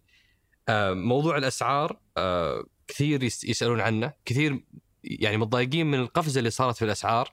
فودي أسمع تعليقك على هذا الموضوع. وهل هو أصلا من ضمن اختصاصاتكم إنكم أو اهتماماتكم إنكم تخفضون الأسعار أو تضبطونها أو تحدونها؟ موضوع الأسعار موضوع جدا مهم حقيقة. يمس الناس كلهم وبالنسبه لنا هو أولوية الحقيقة في التعامل معه. الآن آه ومعقد في نفس الوقت ومركب. يعني إيش أسباب عشان نفهم إيش أسباب ارتفاع الأسعار؟ طبعا خلينا من رمضان اللي راح وإنه كان أصلا عودة سريعة وبعد أزمة و... شرحناها قبل شرحناها. لكن عادة تركيبة الأسعار في ال في ال في الناقلات ترتبط أو لازم نفرق بين الناقلات اللي يعني مكتملة الخدمات والناقلات اللي هي اقتصاديه اقتصاديه لأنه تركيبه التكلفة مختلفة. آه، لكن هو يعتمد على عدة عوامل. اولا وقت الشراء. وقت وقت شراء التذكرة وقت سفر متى هو يعتمد على آه، ال ال ال بالنسبة للناقلة كم باعوا من من الطائرة. لأنه فيه آه، الاياتا قبل عدة سنوات آه، طورت نظام شرائح. في تقريبا 16 شريحة. ومرتبط بنظام بحساب عملياتيه خوارزمية. يعني يتدخل فيها بشري جزئي لتحديد التكاليف أو الشرائح سعر الشريحة. لكنه هو يساعد الطيران بأنها في البداية في أول آه، ست سبع شرائح يعني مثلا إذا كانت خطوط آه، خدمات متكاملة زي السعودية مثلا تلاقي عندها 11 شريحة في السياحي وبعدين أربع في البزنس وبعدين اثنين في, في الأولى. إذا كانت اقتصادي تجد أغلب ال 16 كلها في الموزعة على الاقتصادي. وهي تبدأ تحسب. أول 10 أو 9% مثلا يعطيك سعر جدا منخفض وبعدين بالتدريج يطلع يطلع إلى أن يصل إلى إلى أعلى مستوى. فالوقت آه، يعني آه، وقت الشراء ووقت السفر هو له تأثير. العنصر الآخر هو آه، الوقود. الوقود اليوم هو من أهم تكاليف ناقلات يعني يتراوح بين 35% لناقلات يعني ال full service أو الخدمات المتكاملة إلى تقريبا 55 إلى 60% للناقلات منخفضة التكلفة. Ryanair أرقامهم تظهر إن هم 60% تكلفة الفيول. اللي حصل في مقارنة بين 19 و 21 ترى الوقود ارتفع 60%. فهذا تأثير مباشر على تكلفة الطيران. استقطاب الكفاءات الجديدة والتضخم اللي حاصل يعني في عناصر تكلفة الوقت والموسم يعني أنت مثلا اليوم أه تبغى تحجز هوتيل في لندن ولا تبغى تحجز هوتيل في مكة الله يشرفها في لندن في الصيف أو في مكة في مع يعني مع التقدير والمقارنه ومكة في رمضان الأسعار لا حجزت قبل سنة ولا لا حجزت قبل شهر تجدها مرتفعه ولكن مع ذلك اليوم لو تدخل وتشوف أسعار التذاكر مثلا من الرياض إلى جدة ولا من الرياض من الدمام إلى جدة في أبريل أو في آخر مارس تجدها إلى حد ما مقبولة. آه، ولو أنها في في رمضان. آه، ف في هي العملية آه، مرتبطة بعوامل متعددة. لكن إحنا دورنا أنه كمشرع أو منظم للطيران إنه نتأكد إنه فيه اولا ما فيه ممارسات احتكارية آه، لأنه في بعض الخطوط ما عليها ناقل واحد اليوم. فبالتالي دورنا نحن نرجع مرة أخرى إنه لابد يكون فيه سعة مقعديه أكبر. ولابد إذا معناته لابد يكون في ناق... نصرح لي أو نرخص لناقلات إضافية. لابد يعني أحد أهم أسباب السيطرة على الأسعار إنك ممكن تتدخل اليوم تتدخل بكرة بس هذا ما هو حل. الحل فعلا إنه يكون فعلا أنت تقدم للمسافر خيارات متعددة من ناقلات مختلفة أوقات مختلفة وفئات مختلفة. ف أحد الأسباب الأساسية هو نقص السعة المقعديه تتعبى المقاعد فبالتالي ما في هو بالنسبة له باقي 10% من هذا يبيعها بأعلى سعر. طبعا إحنا نراقب الحقيقة. ال ال هل تتدخلون في التسعير؟ اليوم ما نتدخل بشكل مباشر لكن نوجه. أه شوف المملكة قائمة على مبدأ الاقتصاد الحر منذ تاسيسها الحقيقة وفي وقت من الأوقات كانت الأسعار أه مقننة. لكن هذا ما يخدم الصناعة، أنت اليوم إذا حطيت سقف للأسعار ما تستطيع تستقطب المستثمرين، يعني أنا كمستثمر إذا بدخل في سوق وأحس إني بخسر يا إنك الدولة تدعمني بالفرق وهذا ترى حاصل اليوم، اليوم في بعض المسارات في في مسار اسمه مسار آه، أو برنامج المسارات الإلزامية. وهذا هذا مقر اقر قريبا وكان له نماذج سابقه بأشكال مختلفة. أنه في بعض المسارات داخل المملكة آه مهما عملت ما يمكن أنه انه السعة تزيد عن نسبة معينة وبالتالي لن يقدم عليها أي ناقل يعمل على أسس تجارية. فوافقت الدولة وقررت أنه تدعم هذه المسارات آه، من خلال الناقلات الوطنية لتأمين المسارات هذه واستمراريتها. هذا هذا جزء يعني ودور أصيل للدوله في إنها تدعم آه، تنمية اجتماعية وتنمية اقتصادية. لكن في المقابل دورنا إحنا كمنظم أنه يكون في خيارات متعددة، يكون في ناقلات متعددة ونتأكد أنه في فعلا آه، سعة مقعدية تغطي أكثر من الطلب اللي موجود. آه، على نفس موضوع الأسعار كثير يجي سؤال وهذه يمكن يمكن لو قدرت يعني تبسطها وتشرحها للناس بشكل مختصر بيكون جميل اللي هي كيف أحيانا السفر الترانزيت آه، لدولة شقيقة أو مثلا شخص جاي من من مصر ولا من عمان ترانزيت جدة رايح لندن أرخص مني أنا طالع من جدة مباشرة لندن. هي هذه لو لو نشرحها غريبة هذه هذه موجودة ترى في كل خطوط العالم هي عملية الترانزيت وإنه أنت اولا أنا أنت لما تروح برحله مباشرة مقارنة بإنك تروح الرحلة فيها توقف. في ناس يقول لك أنا أدفع أكثر ولا أوقف. ولا أوقف. وفي ناس آه لا ما عنده مانع يوقف في محطتين وثلاث وأربع لأنه السعر بالنسبة له كل إنسان يعترف على حسب يعني إمكانياته. فهي دائما الرحلات اللي فيها توقف فهذا الشيء يصير؟ يصير يصير فيها أنا ما أتكلم عن جدة أتكلم بشكل عام. شوف وحتى لو تدخل على مواقع مختلفة تجدها.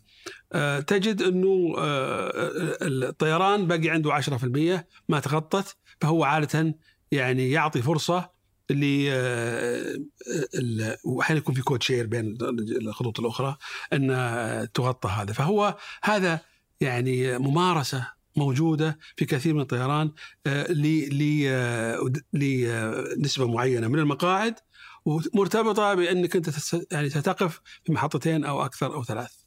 آه، في تغريدة عجيبة لوزير الشؤون الإسلامية قبل قبل كم يوم أو قبل كم أسبوع على الخطوط السعوديه يقول حدثت على الخطوط السعوديه السفر إلى جاكرتا ومسار رحلة عجيب غريب. الرياض جدة جاكرتا. ثم تتأخر رحلة ساعتين على موعد الإقلاع وعند صعود الطائره نتفاجأ أننا بنذهب إلى ماليزيا ولم يكن ذلك في جدول الرحلة عند الحجز. من المسؤول عن إزعاج الركاب المسافرين؟ أول شيء هل تحس يعني هل يزعجك إنه مسؤول عنده تواصل مباشر معك يبدي امتعاضه بشكل عام؟ وثانيا وش تعليقك على نفس الإنزعاج هذا اللي يمكن كثير يصادفونه؟ آه، بين فترة وفترة. ابدا ما يزعجني بالعكس إحنا يعني ما كلفنا وشرفنا من المقام الكريم بها في هالمكان إلا لخدمة الجميع. على فكرة إحنا نتعامل مع 100 مليون عميل يعني أنا دائما أقول للزملاء في الهيئة إحنا مسؤولين أمام الله وأمام القيادة الله يحفظها عن 100 مليون عميل. آه وسيكونون 330 مليون. راحتهم. والتاكد منهم فعلا يطيرون في الوقت والخدمات تقدم لهم بأحسن يعني بأعلى مستوى. وأنه إذا في إزعاج أو آه، تحديات يواجهونها هذه مسؤوليتنا إحنا. وإدارة وقطاع يعني الجودة وحماية المسافرين هذا من أهم أدوارهم. اللي فعلا نحرص على إنه نتعامل مع جميع آه، تحديات وشكاوى المسافرين. الآن معالي الوزير الله يحفظه يعني واجه موقف كلنا نعتذر عنه صراحة. واللي حصل هو يعني حصل يعني عطل فني. زي ما تكلمنا على موضوع إنه الإعطال الفنيه تحصل. طائرة اللي المفروض كانت تجي لإقلال لتقل ركاب آه، من جدة إلى كوالالمبور كانت نازلة في في في بانكوك وحصل لها يعني آه، صاعقة. وتعط خرجت عن الخدمة. وفي 65 راكب آه، مجموعة من الركاب المعتمرين يعني مجموعة واحدة ماليزيين. ما كان في بالإمكان توزيعهم كان هم أصروا إنهم يطلعون على على رحلة واحدة. وللأسف إنه الإخوان يعني أو اللي كانوا يعملون اللي مسؤولين عن تنسيق الرحلات رأوا إنه هذا أفضل حل إنه نركبهم على رحلة آه، جاكرتا. ونوقف الرحلة في في ماليزيا ويعني ونحل مشكله نحل مشكلة هذولي ولا صار في تأثير من وجهة نظرهم كلها ساعة إيقاف آه، ونمشي. طبعا هذا غير مقبول ويخالف الأنظمة. آه، وعلى أقل تقدير يعني أنت المفروض إنك إنك تشعر الناس قد أنا أقرر إني ما أسافر آه، بحيث إنه فهو كان فيه ضعف وخلل في التواصل وتم التعامل معه. طبعا في إجراءات اتخذتها يعني إدارة حماية المسافرين في موضوع التعويض سواء للمسافرين اللي في جاكرتا أو المسافرين الماليزيين اللي اللي تأخروا. وكذلك آه، تم يعني التفاهم مع الإخوان في الخطوط السعودية على عملية آه، بروتوكولات وإجراءات التعديلات هذه ما تتم بالطريقة هذه انها مخالفة. والتواصل عندهم مع المسافرين وهو الأهم يعني. ف يعني تأكد أخوي عمر إنه هذه المشاكل أو التحديات آه، تحدث دائما. بس كيف نتعامل معها كيف نعالجها؟ بأقل الضرر يعني. أنت اليوم آه، طالما إنه عندك طائرات وعندك محركات وعندك حركة مستمرة توقع إنه يكون عندك. بس يجب إنه لما تحدث المشكلة إني أتعامل معها من خلال الإجراء السليم وأتعامل وجزء من شكوى الوزير إنه آه، مسار رحلة عجيب. الرياض جدة جاكرتا. أنا بديت ألاحظ مؤخرا إنه أغلب الرحلات ما عاد تطلع من الرياض. أنا يعني قبل فترة بروح عمان بروح عمان. ما في رحلة مباشرة. الرياض جدة جدة عمان أو مسقط فاضطريت إني آخذ الخطوط العمانية على سبيل المثال. هل هذه لها دخل بموضوع التموضع حق الخطوط بالضبط السعودية؟ بالضبط نعم. فإحنا سكان الرياض المفروض إنه لين تفتح الخطوط الجدي... الجديده لين الله. لا هو فيه هو المفروض يعني في تنسيق الآن انه يكون فيه مرحلة انتقالية. إنه ما يتم ترك فراغ في المطارات الرئيسية يعني سواء الرياض حتى الدمام يعني فيه فيه إشكالية صح عليها فمفروض يكون في مرحلة انتقالية وفي تنسيق يعني حتى قبل أسبوعين كان في اجتماع بين جميع الأطراف إنه يكون في تنسيق للتاكد من إنه فيه المرحلة الانتقالية تكون سلسة ولا تتأثر العمليات أو الرحلات إلى أن يتم تشغيل الناقل الوطني الجديد. آه، في سؤال على ما سبب وجود برنامج الربط الجوي تحت هيئة السياحة وليس تحت الطيران المدني؟ هذا يقصد فيه اللي هو فتح الوجهات الجديدة؟ إيه. طبعا البرنامج الربط الجوي هو من أهم البرامج اللي نعمل عليها اليوم. هو يعني يقود البرنامج معالي الأخ أحمد الخطيب وزير السياحة. أنا عضو في البرنامج ورئيس اللجنه التنفيذيه في البرنامج. والعمل بيننا وبين الأخوان في السياحة وحتى وزارة الحج والعمرة يعني دائم. وهو مركز على دعم مسارات تخدم هو تحت السياحه لأنه تخدم السياح تخدم استقطاب استقطاب سياح المملكة من وجهات آه، كانت آه، تصدر سياح. آه، تصدر سياح وما كانت مخدومة من ناحية الطيران. فكيف نستطيع انه نحفز الحركة من هذه من هذه المحطات؟ وسواء معتمرين أو سياح. وفعلا يعني استحدثنا السنة هذه أو السنة الماضية عفوا في 22 17 مسار جديد. وجهات جديدة من خلال هذا البرنامج. وعندنا يعني برامج نتوسع وهو يصب علاقته بالطيران في استراتيجية الطيران هو يصب في نفس هدف الطيران اللي هو من 100 ل 250 وجه من 100 ل 250 وجه بالضبط آه هذا سؤال يقول مطار جيزان الجديد هل سيتم إغلاق القديم؟ ومتى تاريخ افتتاح الجديد؟ وإنهاء الأعمال؟ جديد طبعا يعني إحنا برضو يعني نعتذر لأهالينا في الأعزاء في جيزان الحبيبة على تأخر المشروع؟ هو من 2012 بدا وواجه صعوبات من ناحية الموقع وطبيعه التربة والمقاول عموما المطار الآن يعني قطع مراحل صراحة ممتازة وتجاوز 40% أعتقد كان فيها في برنامج المشروع برنامج جدا صراحة آه، وطلع في التلفزيون يعني صور و يعني عن المشروع وين وصل. نتوقع إن شاء الله إنه بنهاية 23 يستكمل.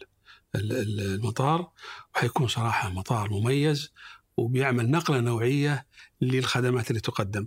الآن المطار القديم فيه يعني نقاش مع عدة جهات سواء في الجهات العسكرية وغير أو إنه استخدامات أخرى. يعني فيه في لا زال خيارات متاحة. بس المهم هو موضوع إنه فعلا نستطيع بحول الله أن نفتح مطار آه، نهاية هذه السنة. نهاية 23 بحول الله بإذن الله. ومطار أبها؟ يعني كان عندنا الامير آه، تركي بن طلال أحد ضيوفنا وتكلم إنه آه، ضمن برامج التخصيص فوش وش آخر update على مطار أبها؟ أبها كذلك من المطارات اللي صراحة يعني فيها تحدي كبير لضيق السعة اللي موجودة فيه اليوم. طبعا سمو الامير تركي ما شاء الله عليه متابع دقيق وعلى على المطار آه وصحيح هو الآن آه المطار سعه مليون ونص راكب الحالي آه في 2019 وصل المسافرين أربعة ونص مليون تخيل يعني. الناس تقف وقوف. صح. يعني لو يصير عندك رحلتين آه تتزامن ما تجد مكان في الصالة. فهو هو من المشاريع اللي مطروحة على التخصيص.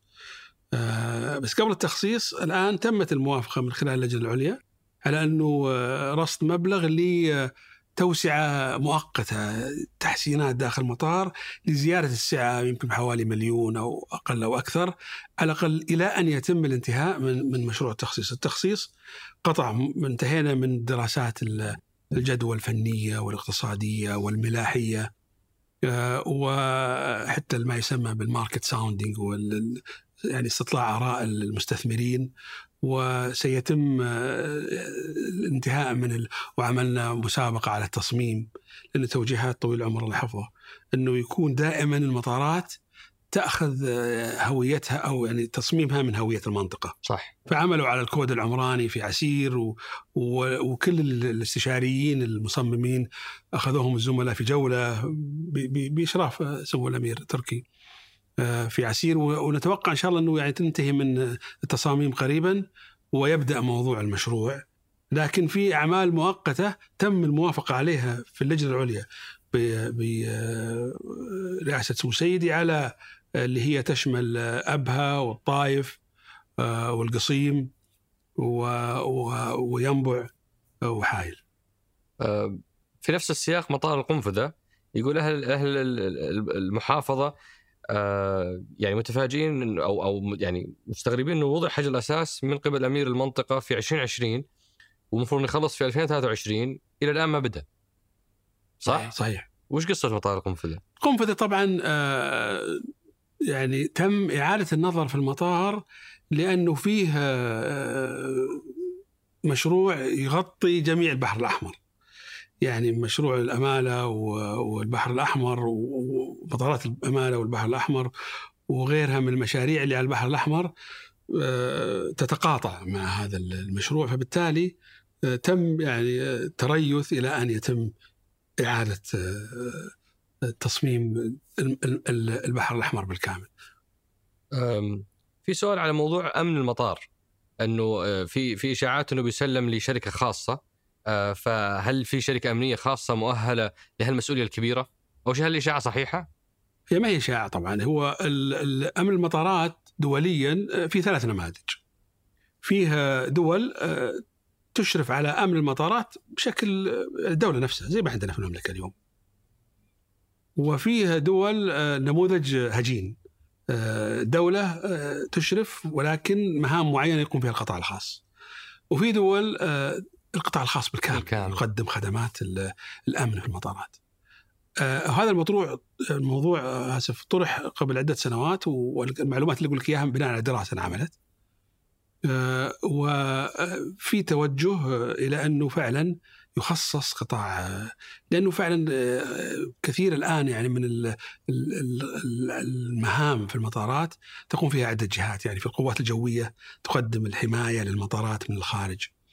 الأمن الدولة تقوم في الحماية في داخل التفتيش وداخل المطار وزارة الداخلية الجوازات الشرطة المرور فجمارك في عدة خدمات أمنية تقدم جهات متعددة في توجه إلى أنه فعلا توحد. الآن الدراسة رفعت لمجلس الوزراء وهيئه الخبراء ونتوقع أنه يعني يطلع فيها توجيه على على خيار معين قريبا بحول الله.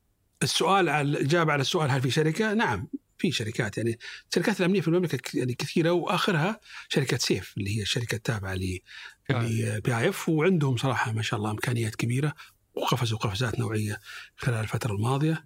حتى إحنا نتكلم معهم اليوم على يعني بغض النظر عن ما ينتج عن هذا الموضوع على اللي هو خدمات الأطفاء في المطارات. خدمات الأطفاء في المطارات هي خدمات جدا جدا مهمة.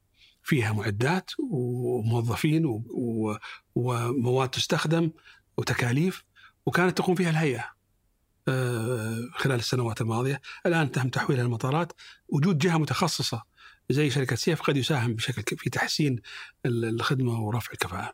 آه هذا يسأل يقول ليش في اختلاف في السوق الحرة بين الصالات الداخلية والصالات الدولية؟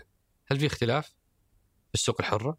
هو بطبيعة الحال على انه موضوع ال ال ال الفات يعني اللي, اللي داخل المطار هذه ما هي ما هي ما تعتبر سوق هي أسواق عادية يعني. اي اللي هي في الرحلات الداخلية. اي الرحلات الداخلية أنت داخل أنت داخل الاقتصاد الأساسي. أي. فعموما ترى في دراسة يعني كبيرة على موضوع أنت يمكن علقت قبل شوي على موضوع صاله أربعة في النهاية أي. وهذا ترى يعني هو اللي موجود هو عمل مؤقت كان فقط خدمة المسافرين وقت كأس العالم. أشوى لأنه صراحة التطلع أكبر بكثير. لا لا أنا ما جاوبت عليه. بس في كذلك يعني طبعا أبعد من ذلك في الآن مشروع ودراسة ل يعني فعلا تحسين مستوى الأسواق الحرة. ليس فقط في المطارات حتى في الموانئ والجهات الأخرى. في مجموعة أسئلة من من الهواة وال, وال يعني والممارسين لرياضة الطيران. على موضوع عدم توفر وقود طائرات صغيرة إلا في الثمامة ورابغ فقط. موضوع الرسوم عالية جدا هي الأعلى عالميا على كلامه يعني اللي هي رسوم مناولة الطائرات الصغيرة. في رسوم أسعار مواقف الطائرات اللي تدفعها الشركات الدولية و... ومتى نرى الطائرات المائية بالمملكة هذه خلها بعد شوي بس الأولى موضوع الرسوم هو الموضوع من يعني من ثلاث أفرع خلينا نقول. اولا الرياضات الطيران الشراعي والترفيهي في دراسة تعرف هو موقف بأمر سامي كريم بعد الحوادث اللي حصلت قبل عدة سنوات. كانت حوادث مؤسفة الحقيقة. فتم التوجيه من المقام الكريم بأنه يعاد دراسة هذا الموضوع بشكل شمولي والتحديات والإجراءات وفعلا أتممت الهيئة قبل سنة تقريبا دراسة معيارية ومتكاملة أخذت في الاعتبار كثير من الدول وكيف نماذجها في التعامل مع هذا النوع من ال من الطيران أو الطيران. و يعني نأمل إنه يعني يصدر فيها توجيه إن شاء الله قريبا بحول الله تعالى. آه ويعاد السماح لأنه في طلبات كثيرة على إنه ليش موقف. صح. آه بالنسبة للطيران الخاص طبعا وهذا سيعالج موضوع التكاليف. أنت اليوم الموضوع محتكر في عندك جهتين اللي هي أو ثلاث محدودة ف فتح السوق. الطيران في الآن كذلك في اجتماع اللجنة اللجنة الأخير كان فعلا صراحة مبارك وتم فيه قرار مجموعه كبيرة من المبادرات. فيه استراتيجية الطيران الخاص اللي هو بعرف الطيران اسمه طيران العام لأنه الطيران العام هو طيران التجاري انت عندك طيران تجاري طيران عارض وطيران آه وطيران العام اللي هو إحنا نسميه إحنا الطيران الخاص اللي تندرج تحته مجموعة من القطاعات. ففي استراتيجية يعني طويل العمر مرة حريص عليها. نحن يعني عندنا تسريب كثير للحركة فيما يخص موضوع ال private aviation وكثير من الطائرات اللي ملاكها سعوديين اللي هم مسجلة خارج هذا كان سؤال عندي ما فهمت ليش إيه؟ لأنه ما في خدمات كافية ما في صيانة جيدة يقولوا مكلفة, مكلفة وتكاليف عندي. ما في hangars ما في يعني مهاجع ففي الآن عملنا دراسة متكاملة وفيه تم اعتماد انه يكون تقريبا ست مطارات للطيران الخاص قادمة وتسعة داخل مطارات قائمة. آه، ف- فمجموع 15 مجموع 15 فيكون في يعني استثمار ضخم سواء من القطاع الخاص أو من ال من ال PIF وجزء من الحكومة لتمويل آه، تطوير قطاع الطيران الخاص خلال السنوات القادمة. في سؤال بالنسبة للسي بلينز عفوا. آه آه طبعا هذا برضو مشروع قائم في تنسيق عالي مع آه البحر الأحمر البحر الأحمر بحيث إنه يكون في نتوقع يكون عندنا خمس مهابط قائمة. الآن ما عندنا ولا مهبط لخدمة مشاريع البحر الأحمر وإلى فرسان. يعني إحنا حتى يعني الأخوان في فرسان ال- ال- الأهالي والمواطنين نعمل على إنه يكون كان في فكرة مطار يمكن انت ما سألت عنها. أي. إنه في مطار في فرسان و... ويعني ما كان في وقتها رؤية إنه اقتصادي. و...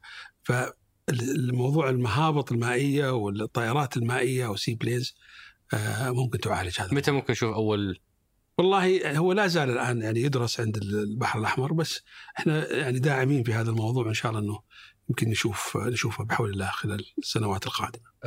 هذا يسأل يقول ليش لا يو... لماذا لا يوضع بطاقة توضح مسببات الحساسية على أصناف الأكل في الطائرات؟ هل تلزمون المشغلين بهذا الشيء؟ والله ملاحظة جيدة يعني بالعكس هو هم عادة يسألون آه، بعض يعني المضيفة تسألك أو المضيف إذا أنت عندك حساسية من نوع معين بس مش مش دائما بس وجود آه، كرت أعتقد إنه ملاحظة آه، جديرة بالاهتمام وأنا ببلغ الزملاء في في آه، جودة الجودة وحماية المسافرين انهم يبلغون الناقلات فيها. هل هناك آه، توجه لتعديل الأنظمة الداخلية للهيئة حيث أنه يصعب جدا الوصول لموظفي الهيئة لحل المشكلة آه، ودائما هناك أنظمة معقدة لل- لرفع الشكوى أو للاستفسار أو التواصل يعني في صراحة هذه أكثر من نقطة جاءت أنه الأتمتة لنظام الهيئة غير مكتمل. صح. آه، لا يوجد إمكانية طلب رخص آه، أو تجديدها. آه، لا يمكن الفوترة إلا بالحضور الشخصي. لا يوجد أرشفة للهيئة. آه، يمكن تجديد أو إكمال أي طلب عن طريقها. ففي كثير ملاحظات على موضوع ال- الأتمتة الخدمات. يعني هذه ملاحظة في محلها 100% أنا أول ما يعني توليت مهامي في الهيئة وبعد شهر كذا كان عندي من أهم الأهداف اللي حطيتها على رأس القائمة حطيتها في أول 100 يوم. هو موضوع ال digital transformation في الهيئة في الهيئة التحول الرقمي يعني. وكنت صار فعلا ولا زلت يعني آه، متضايق جدا إنه كيف الهيئة اللي هي من أهم الهيئات وقطاع حساس جدا ومعايير والسلامة فيه يعني حرجة ومتخلفين. عشان إذا كان صح التعبير. مقارنة بما وصلتنا الدولة المملكة. لأن أنا أفخر كثير صراحة بالتقدم اللي وصلت المملكة في آه، تحول رقمي. التحول الرقمي صحيح. وكنت جزء بسيط في في جهات أخرى. وأعرف الأمثلة اللي سواء يعني طبعا الفلاج شيب عندنا واللي هو الابشر وبعدين آه، ال ال- ال- ناجز في ال- في العدل يعني من كان يتخيل. اليوم التقدم اللي وصلنا فيه في في النظام العدلي وكيف إنه الآن أحكام ووكالات جلسات قضايا وجلسات تعقد. عن بعد. واحد من اقاربي تملك قبل من أبنائنا تملك قبل فترة هو يعمل في السفارة في القنصليه في لوس انجلوس هو في لوس انجلوس و- وزوجته في الرياض عن بعد. ما شاء الله. يعني وال يعني عموما اللي ما يسمى بالحكومة ال- ال- الرقمية أو الحكومة الإلكترونية. المملكة اليوم سباقة فيها بشكل كبير حقيقة. فمن غير المقبول أو المرضي إن إحنا نكون في الهيئة ولذلك بدأنا في مبادرة آه، ومشروع ضخم اللي هو التحول الرقمي في الهيئة. وهو يعني أحد أسباب معالجة كثير من المشاكل اللي تكلمنا عليها في الأول. يعني نربط مع الملاحة الجوية نربط مع المطارات نربط مع وزارة الحج نربط مع الجوازات نربط مع ال- الخارجية. إحنا عملنا اليوم متداخل مع جميع هذه الجهات. تصاريح أمنية تصاريح الطائرات ال- ال- تصاريح الدبلوماسيين آه، تصريح الطائرات بشكل عام آه، مواسم الحج وكيف الربط. نتأكد إنه يعني فيه تداخل كبير جدا من غير المقبول إنه إحنا نكون اليوم آه، بهذه الصورة وأنا أتفق معاها. وأكد لكم إنها من أولوياتنا وعندنا الآن بدأنا يعني تأخر المشروع دخلنا في يعني إشكالات معينة لكن الآن بدأ بدأنا في إطلاق مشروع التحول الرقمي في الهيئة اللي طبعا حيأخذ يمكن حوالي سنتين بس إن شاء الله إنه الجميع يعني يعني يلاحظ التغيير. هذا هذا يسأل يقول هل وضع معاليه أو أحد من أقاربه قبل تعيين رئيس هيئة الطيران في موقف محرج كمسافر؟ كثير. وش أكثر موقف؟ لا بالعكس. يعني شوف أنا يمكنني آه، بقول لك مثال وصراحة أنا يعني في التسعينات أو الثمانينات لما بديت حياتي العملية كنت في سابك وكنت أسافر آه، كل ربع سنة للشرق الأقصى. كنت مسؤول عن التسويق لأحد المنتجات. فكنت دائما آه، كل ربع أروح يا لكوريا يا اليابان يا تايوان. ف أقف في ترانزيت في في سنغافورة وفي الغالب أجلس ليلة وكذا كان فيه شعار لما أطلع من باب الطيارة في سنغافورة ترى هذا الكلام عام 89 1989 لا زال راسخ في ذهني ولا زلت أعمل اليوم إني احققه إن شاء الله. يقول الشعار إنه نضمن إنك أنت من فتح باب الطيارة إلى أن تغادر باب المطار لن تتجاوز 20 دقيقة. واو. تقول لي أنت تحلم يمكن. بس أنا صراحة هذا الهدف اللي أنا أسعى اليوم إلى تحقيقه. المواقف المحرجة كثيرة يعني مثلا أجي تصل يعني في المطار آه، تجد والله يا فقد امتعه يا تصل أنت مستعجل وتجد والله إن الرحلة آه، نص ساعة. يعني وصلت بدري فعاقبوك قالوا لك لا وقف في الساحة والبوابه غير جاهزة. يعني في حالات كثيرة نتعامل معها اليوم بدون شك. ترى كثير من شركائنا في المطارات تقدموا عنا اليوم عشان نكون واقعيين ونقدم لهم صراحة الشكر ونرفع لهم العقال زي ما يقول يعني الجوازات اليوم أحد الأمثلة الناجحة اللي فعلا عملوا نقلة نوعية في المطارات يعني اليوم الجوازات أنا أذكر في الزمانات كنا نجي بحكم إحنا سعوديين ندخل مع ممر المواطنين والخليجيين ما ناخذ دقائق لكن نشوف كيف السراوات ونحزن لهم. اليوم ما شاء الله ما في أحد عنده جوازات. حتى إحنا بعض الزملاء يقولون للإخوان في الجوازات يا جماعة هدوا شوي. الراكب أول ما فتح الباب خلص الجواز عند السير ينتظر ولسه الشنط ما وصلت. فيعني الزملاء في الجوازات الزملاء في الجمارك الحقيقة الادوار اللي يقومون فيها الحقيقة أدوار مهمة وساهمت في تحسين تجربة المسافر. باقي الدور علينا إحنا نكمل بقية الحلقات وانه فعلا يعني نكمل هذا الدور وإن المسافر فعلا يشعر بالراحة وال والاستمتاع الحقيقة من يدخل المطار إلى أن يغادر المطار. ولو بختم هالحوار أبو عبد الله واقول لك عندنا هدف كبير. 330 مليون مسافر 250 وجهة و... وعدة مستهدفات ضمن الاستراتيجية، وش أكبر تحدي يواجهك أو يهدد قدرتنا على تحقيق هالأهداف؟ والله شوف يعني عشان نكون واقعيين القيادة الله يحفظها والدولة كل الممكنات اللي نحتاجها اليوم موجودة. التحدي الأكبر يمكن هو عدم التنسيق الكافي بين الأطراف. أنا أرجع وأقول دائما التنسيق والتنسيق والتنسيق والتواصل. ترى يعني ويمكن حتى دائما زملائي وزميلاتي في العمل ملوا من كثر ما ردد عليهم قصة الكوميونيكيشن أو التواصل إنه 80% من المشاكل هي ممكن حلها من خلال التواصل الأمثل. قد يكون أنا أعمل بنفس الهدف وأنت عندك نفس الهدف لكن نتكلم بلغة مختلفة أو أنه ما ما في وضوح. كيف نستطيع ان أن نوائم بين جميع آه، اللاعبين أو أطراف النظام المدني أو الطيران المدني سواء من طيران أو من مطارات أو من مقدمي خدمات أو من جهات أمنية أو حكومية أخرى هو هذا التحدي الأساسي. إذا استطعنا أن نجد التوليفه المناسبة بحول الله سنصل للهدف قبل الموعد. بإذن الله موفقين في تحقيق ال 330 مليون مسافر وخدمتهم بشكل ممتاز حتى نكون إن شاء الله محور ربط القارات فشكرا لك أبو عبد الله الدار الله يحييك. شكرا جزيلا. الله يبارك فيك. تسلم. الله يحفظك. شكرا لكم. شكرا لفهد القصير في إعداد وإنتاج الحلقة ياسر الغانم وياسر كدشة خلف الكاميرات وفي التحرير محمد الديني وفي الهندسة الصوتية محمد الحسن وفي الإشراف على الإنتاج رزان هيثم هذا بودكاست سقراط أحد منتجات شركة ثمانية للنشر والتوزيع.